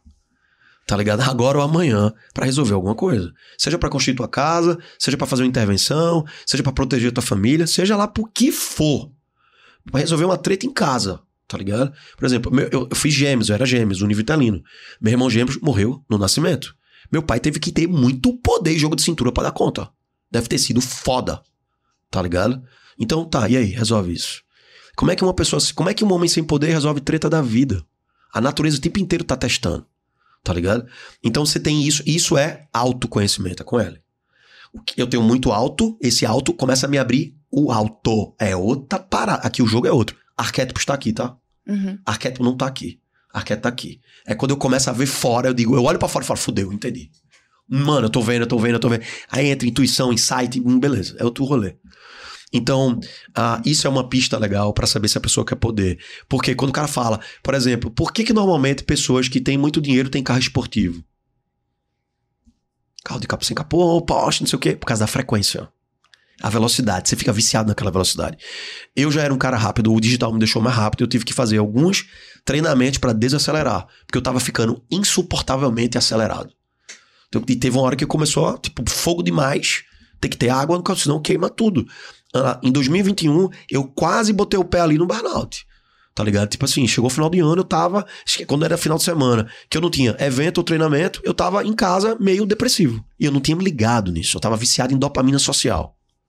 Palco, palco, palco, evento, evento, evento. E aí o que é que eu fiz? Eu fiz uma dieta de dopamina. Três meses sem açúcar, sal e sexo. Três meses. para poder voltar, para dar uma, um reset. Tem outras formas, não precisa ser tão radical. Beleza. Mas em três meses, você tirando o objeto que te estimula ou estímulo, o teu corpo ele dá um reset. E por que, que, isso, que, que isso tem a ver com arquétipo? Porque tem tudo a ver, tem arquétipo de dominação, o cara tá o piteiro ali em cima. Então, tem. É muito, mais, é muito mais fácil você dizer assim, qual é o do lado que você tá, do que você dizer exatamente o arquétipo que tu vai estar. Tá. Tu tem que entender muito de cada frequência dessa. Então, por exemplo, muita gente acha que o arquétipo sexy é o amante. Não é o amante, é o herói o herói é sexy. Por quê? Por causa da do desapego. Então, nos filmes, de modo geral, você toda vez que você vê um herói que vai sair com um rolê com a, a, a boizinha dele, o que é que acontece? Tem uma intervenção alienígena. Tá, tu vai ver o Homem de Ferro no jantar. Aí, boom, estoura alguma coisa e ele vai ter que dizer. É isso que faz ele o herói. Ele vai. O amante não vai. O amante fica. Então, o amante é disponível. ele é disponível pra amar. O herói, ele tá casado com o propósito e o tempo e a pessoa que tá do lado sabe, ele tem uma causa maior, por isso ele é sexy, e ele não tem tempo. Então tem que ser é agora, é agora, é agora, é agora. É isso que deixa ele interessante. Então o amante, ele tá disponível, "Ô, tô aqui, tamo junto. O amante tem dificuldade em desapegar. E ele tem dificuldade de, de aplicar, inclusive, o atalho de desapego. Porque ele quer ser, ele quer ser legal, ele quer conhecer todo mundo. Ele, ai meu Deus do céu, tá ligado? É quase aquele cara. Tu não tem vida, não, irmão. Vai cuidar da tua vida. ok? Então, e cada arquétipo desse ele tem luz e sombra. Então a gente tá falando de quê? Então, por exemplo, um dos personagens, que é um vilão, que é recorde de fantasia em Halloween e em festa, o Coringa. Ok? Quem que é o Coringa? O Coringa é um vilão. O Coringa é um. Sem, sem comentários. Então, o Coringa, ele desperta em você o arquétipo, o lado sombra. Então, muita gente tá dentro desse lugar sombra. E tem luz e sombra o tempo inteiro. Porque a, a ideia, a ideia arque- arquetípica é que você tem luz e sombra. E é tudo face da mesma moeda. Qual que é a sombra, uma das sombras do herói? Só eu sou foda. Só eu posso brilhar. Só eu posso aparecer. O palco é meu. Tá ligado? Ele quer brilhar, ele quer palco e é só dele. Ele não sabe dividir. Ele centraliza. Tá ligado? O governo vira um tirano. O amante vira um manipulador. Então, então essa pergunta exigiria outros, outras informações para que a gente pudesse ajudar a pessoa. Perfeito. Tá ligado? Perfeito. É, Pergunta do Matheus Amoreira. É isso aí, né? Uhum. Tenho mania de errar os nicknames aqui. Qual é o passo a passo pra falar com mais emoção pras pessoas? Caramba, a primeira, uma- um, um passo a passo legal pra quem tá em casa, tá vendo aqui. 965 pessoas, estamos juntos, vocês são incríveis. E a galera que tá assistindo com a gente, começa a falar o que vem na cabeça, do coração, sem técnica, tira técnica. Não se preocupe em acertar. Só vai. Só vai. E tem um jeito massa. Vamos pra usar, vou pegar as ferramentas pra usar. Abre uma live aleatória, do nada, mas do nada de verdade. Sem ser aquele do nada. Ah, vou abrir uma livezinha aqui. Tipo assim, mano, do nada. Parei, abri uma live. E a galera vai falar, tu vai falando o quê? Faço a menor ideia. E começa a fazer exercício de espontaneidade. Legal. E aí, galera, como é que vocês estão? Fala aí uma coisa boa que você tá. Um dia, eu vivo fazendo isso. Um dia desse, tá ligado aqueles... De vez em quando agora ficou, virou costume entrar em live mendigo digital. É uma profissão nova, vocês estão ligados nisso, né? Não. Não? Obrigado. Pô, a galera, galera que entra em live. Estou passando fome, leite de leite. Vocês nunca viram em live? Gente, não vi. Sério? Vocês vão ver. Vocês vão ver. Agora é o algoritmo ouviu aqui, vai pegar. É. Entra a galera lá, estou passando fome, pelo amor de Deus, sua mãe abandonada, tá, tá, tá, tá. De vez em quando na minha live entra uma. Aí um dia desse eu falei assim, vou fazer esse exercício. Eu falei assim, quero ver, entra ao vivo aí. Entra ao vivo, entra ao vivo. Aí toda vez que eu boto pra pessoa entrar ao vivo, a pessoa recusa. Só que... Entendi, mendigo de live. Mendigo de live, velho. O cara chega lá, faz um perfil. Aí eu falei, vamos ver. Vou, dar- vou dar chance pra pessoa mostrar que, que é. Eu falei, entra que eu quero ver. Aí a pessoa aceitou. E aí a câmera dela tava virada pro teto. Daí na hora que ela entrou, eu falei, pô, fodeu. 100% dopamina. Eu falei, mano, entrou, chegamos, né? Agora vai. É agora. Fui, cheguei. E a galera... "Ah!" Aí eu falei assim... Aí eu falei, vai lá, pode falar. Vai, fala real. É a pessoa calada do outro lado. Aí é golpe, né? Tu não tem vergonha, não é arrombado. Perfil fake. Pra fazer isso com a galera. Espontaneidade. Sacou? É tu se permitir entrar num lugar onde o teu controle é mínimo, é algo novo. Tem uma frase de um piloto de Fórmula 1 que eu não sei quem é o cara, mas eu acho essa frase foda, eu tenho que saber quem é. O cara fala assim: a melhor velocidade pra se andar na vida é aquela em que você quase não tem controle. Porque ali é o aprendizado novo, tu entende? Se eu consigo fazer uma curva a 60 km por hora, eu tô masterizado. Aí eu boto 70. Aí no 70 meu coração acelera. Eita, caralho! Ali é o lugar do aprendizado. No 60 eu já não aprendi mais, eu já masterizei. Então o que, que a gente faz? A gente aumenta a régua. O tempo inteiro. Tan, tan, tan, tan, tan, tan, tan, tan, Eu lembro de uma época que eu tinha vergonha de usar jaqueta. Eu ia pros eventos e usava jaqueta, eu tinha vergonha de usar. Eu falei, pô, a galera vai sacar brega. Mas, porra, velho, peraí. Aí, tá, aí o que é que você faz? Repertório. Eu, vocês lembram que eu falei que eu tinha uma banda? Eu tive sete anos de banda de rock. Eu usava cabelo grande, eu tô voltando a deixar o cabelo crescer. Eu tive cabelo do ombro. Tipo, então, óculos escuro, guitarra e tocar, já foi uma fase legal da minha vida. Quando eu entrei no digital, eu, eu- eu entendi que eu precisava criar um branding que tivesse a ver com a minha personalidade, que contasse uma história. Então eu falei, mano, vai ser uma jaqueta, velho. Vai ser uma jaqueta. Daí eu mandei fazer a jaqueta, fiz customizado e tal, botei alguns elementos ali. E na hora que eu fui usar, eu falei, nossa, mano, caralho, velho. Isso, isso aqui é meio brega. Aí, tipo assim, toda. Lá vai, outro exercício. Toda moda já foi brega. Sim. O que é que é a moda? É a brega que teve coragem de ser brega tempo suficiente até virar moda. Aí, enquanto tem um cara que fala, nossa, Strider, os óculos escuros de noite, essa jaqueta à noite é brega. Do lado dele tem três querendo comprar a jaqueta. E isso, e o expert precisa entender isso, porque você começa a trazer através dessa pergunta, essa pergunta é um exercício poderoso para você construir branding e se destacar no digital. Então, eu gosto de ver o digital como uma corrida maluca. Tá ligado? O desenho Corrida Maluca? Uhum. Penélope Charmosa, Dick Vigarista. Cada carro daquele, pô, é um expert. Tá ligado? E é o- você tem um fã do lado de fora que quer se vestir igual o cara, velho. Então tu tem que ter coragem de ser a moda, Boa. de criar a tua moda. Então, é coragem de não agradar. Vai ter uma hora que tu vai errar aqui, errar ali, mas é tipo. Mas é uma forma massa de exercitar um posicionamento digital autêntico, resgatar a tua autenticidade e fazer o exercício de, de ser espontâneo, tá ligado? Perfeito. Top. Pra finalizar, Só, só por exemplo, o cara chega pra mim e fala: Nossa, Strat, você chama muito palavrão. Aí tá, opção número um: eu chamo menos palavrão pra me adequar e agradar, ou eu mantenho um palavrão e afasto quem não gosta e, e retenho quem gosta. Ótimo questionamento. A Ok? escolha. A, a escolha, a minha escolha. Eu, eu faço. A, a minha escolha é: eu vou chamar palavrão quando eu quiser chamar palavrão. E é isso. Ponto. Tá ligado? Uma coisa que eu acho do digital, já que tu falou para finalizar, isso é uma das coisas que eu acho mais incrível. A gente não precisa do dedo gorduroso de Ruffles de ninguém pra crescer na internet. Tu não precisa de um padrinho digital. Tu não precisa de alguém que vai lá e te derrampa. Tu não precisa fazer collab. Sabe o que é que tu precisa? Autoconhecimento. Como É ele era verdade. de se esperar, né? é verdade. Olha, pra finalizar a caixinha de perguntas, a pergunta do George Lee. George Lee. Strider, como faz para se estabelecer na frequência alta e parar de procrastinar? Procrastinação é treinado. Tudo que a gente faz é treinado. Tipo, hum, a procrastinação é treinado, preguiça é treinado. Então a gente treina o cérebro a adiar e a demorar a se movimentar. Então a primeira coisa que você tem que fazer não é nem uma questão de frequência alta, tá? É uma questão de reprogramação mental. Tem que fazer. Tipo, normalmente o procrastinador, a procrastinação está associada à dopamina. Então é, o cara fala assim: "Ah, Strider, eu não vou fazer isso. Ah, não tô gostando do meu emprego porque tá recebendo menos, né?" Existe uma expectativa na cabeça do sujeito que ele deveria estar ganhando mais. Ele tá ganhando, ele não tá ganhando o que ele deveria ganhar. Então a primeira coisa que você vai fazer para procrastinação, trabalhar recompensa. Tá procrastinando o quê? Aí a pessoa vai falar tal coisa. Tá, qual é o benefício de fazer isso? A pessoa tem dificuldade em falar do benefício. Ela tem que trazer o benefício. O cérebro se movimenta e dispara dopamina baseada em recompensa. Se eu sei que vale a pena, tesão do caralho. Lembra do início do namoro? Mas ele fala: Ah, meu amor, tá tendo tiroteio, meu pai tá lhe esperando aqui com a 12 na mão. Eu vou. O cara vai. Aí o namoro vai acontecendo, a pessoa acha que já conheceu. Aí, meu pai tá aqui, 12 na mão, tá tendo tiroteio na rua. É, a próxima semana a gente se vê, né? A gente já se viu ontem. Expectativa. Então a real é: muita gente fala assim, expectativa é um problema. Balela. Expectativa é a solução. O problema é uma super expectativa. Então, muito provavelmente, a pessoa que fez a pergunta criou uma super expectativa sobre o que ele quer fazer. Aí a super expectativa dá uma super frustração, tu tem uma queda dopaminérgica e tu fica, tipo, tá ligado? Ah, não quero fazer. Então é, calibra a expectativa, pô. Faz assim, ó. Para com aquela história de querer dar salto do degrau 2 pro degrau 200. Então é, tu, tem, tu tá seguindo alguém que tu admira pra caralho, pergunta inteligente. A pergunta inteligente não é, como é que eu chego aí? A pergunta inteligente é, aí, quando tu tava onde eu tava, como é que tu foi pro degrau 3? Porque o degrau 3 é o único que importa agora. Eu vou começar a subir.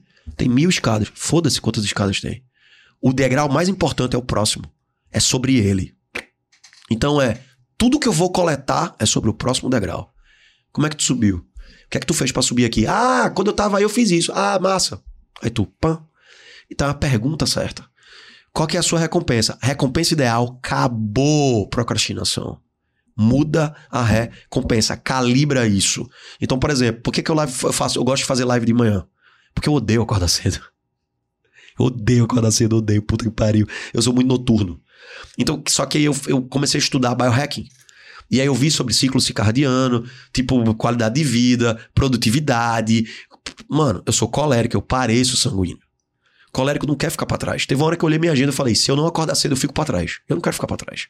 Eu quero fazer história, eu não quero contar história. Eu quero estar lá na frente com todo mundo, a rapaziada inteira, mudando o que tiver que mudar, velho. Seja lá o que vai acontecer essa década, eu quero ser um agente de transformação social. Eu quero impactar pra caralho. É isso que me move. O dinheiro é consequência. Ponto. Ponto. Eu quero fazer parte da revolução. Seja o que for. Eu quero fazer parte. Eu não quero ver o trem passar. Eu quero fazer parte do trem. Tá? Isso me motiva. E aí eu falei assim, tá, existe a dopamina social, que o Instagram trabalha muito. Então, pô, de manhã cedo, eu já converso com um monte de gente, boto lá mil pessoas, 800 pessoas, 700 pessoas ao vivo, faço um monte de amizade, vendo pra caralho, me integro com a galera. Meu, meu dia já começa aqui de dopamina. Pô, então quando dá o horário, meu despertador toca, olha, olha, olha, olha a recompensa, gigante. Tá ligado? A recompensa é gigante. E aí aquilo me motiva, não precisa tocar muito. Agora, se eu tiver bebido a noite anterior atrapalha um pouquinho. Massa demais, gente. Tô muito feliz com esse episódio. Oh, yes. E você? Já você sabe, né? Você curtiu o papo? Pra cacete, pô, obrigado. Mas não Obrigado. acabamos que a gente costuma terminar aqui com uma. Posso dizer uma coisa pra vocês? Por favor. Tipo, eu acho, eu acho, eu gosto muito de participar de podcast ou rodada de conversa de amigos quando eles me fazem perguntas que me fazem lembrar de coisas importantes que eu não deveria esquecer. Sacou? Uhum. Vocês me deram esse muita dose dessa hoje. Obrigado. Ai, que massa saber disso. Obrigada pelo feedback. Obrigado. A gente fica muito feliz. Top. E assim, pra finalizar o podcast com chave de ouro, a gente costuma fazer uma pergunta reflexiva pros nossos convidados, Top. pra trazer essa reflexão pra nossa audiência. Então vamos imaginar aqui um cenário onde você vai abrir uma live, Tá. Tá? E essa live não necessariamente vai passar só no Instagram. Vamos imaginar um cenário onde vai, vai aparecer você em todos os canais de distribuição possíveis. Tá. Então, no Instagram, no Facebook, vai aparecer de alguma forma lá no, no outdoor da rua, vai aparecer nos comerciais na TV, para todas as pessoas. E nessa live você vai estar com a missão de deixar uma mensagem para quem tá entrando agora no marketing digital. Tá. Qual mensagem seria essa? Massa. Sacanagem. A mensagem é: a vida que você pediu a Deus está na palma da sua mão e a decisão que essa mão tem que tomar é autoconhecimento. Se conheça. É tudo sobre isso. Perfeito. Show. De bola. Com chave de ouro. Com chave de ouro, né? Eu Top. não sei, eu tô aqui nem querendo terminar esse episódio. Ah, incrível. nem querendo terminar esse podcast. Incrível. Muito obrigado pela sua presença. Ah, que agradeço, tamo junto. Não acabamos ainda, né? Porque É, temos presentes. Temos pra Ah, presente. Quero agradecer Ah, sua beleza. presença. Chegou ali. Só uma. Obrigado, adoro presente, cara. temos as Cara, rapaz, o presente aqui foi bala, viu? Galera, ó. Presentão. Agora você faz parte aí do, do clã da caneca. Clã da A caneca. caneca personalizada pra agradecer sua presença. Foi incrível. Superou as expectativas que já eram altas. Posso botar aqui? Com Pode. certeza. Fechou. Muito, muito obrigado por ter vindo aqui, por ter compartilhado, ter derramado tanto conhecimento. Foi Tamo uma junto. honra.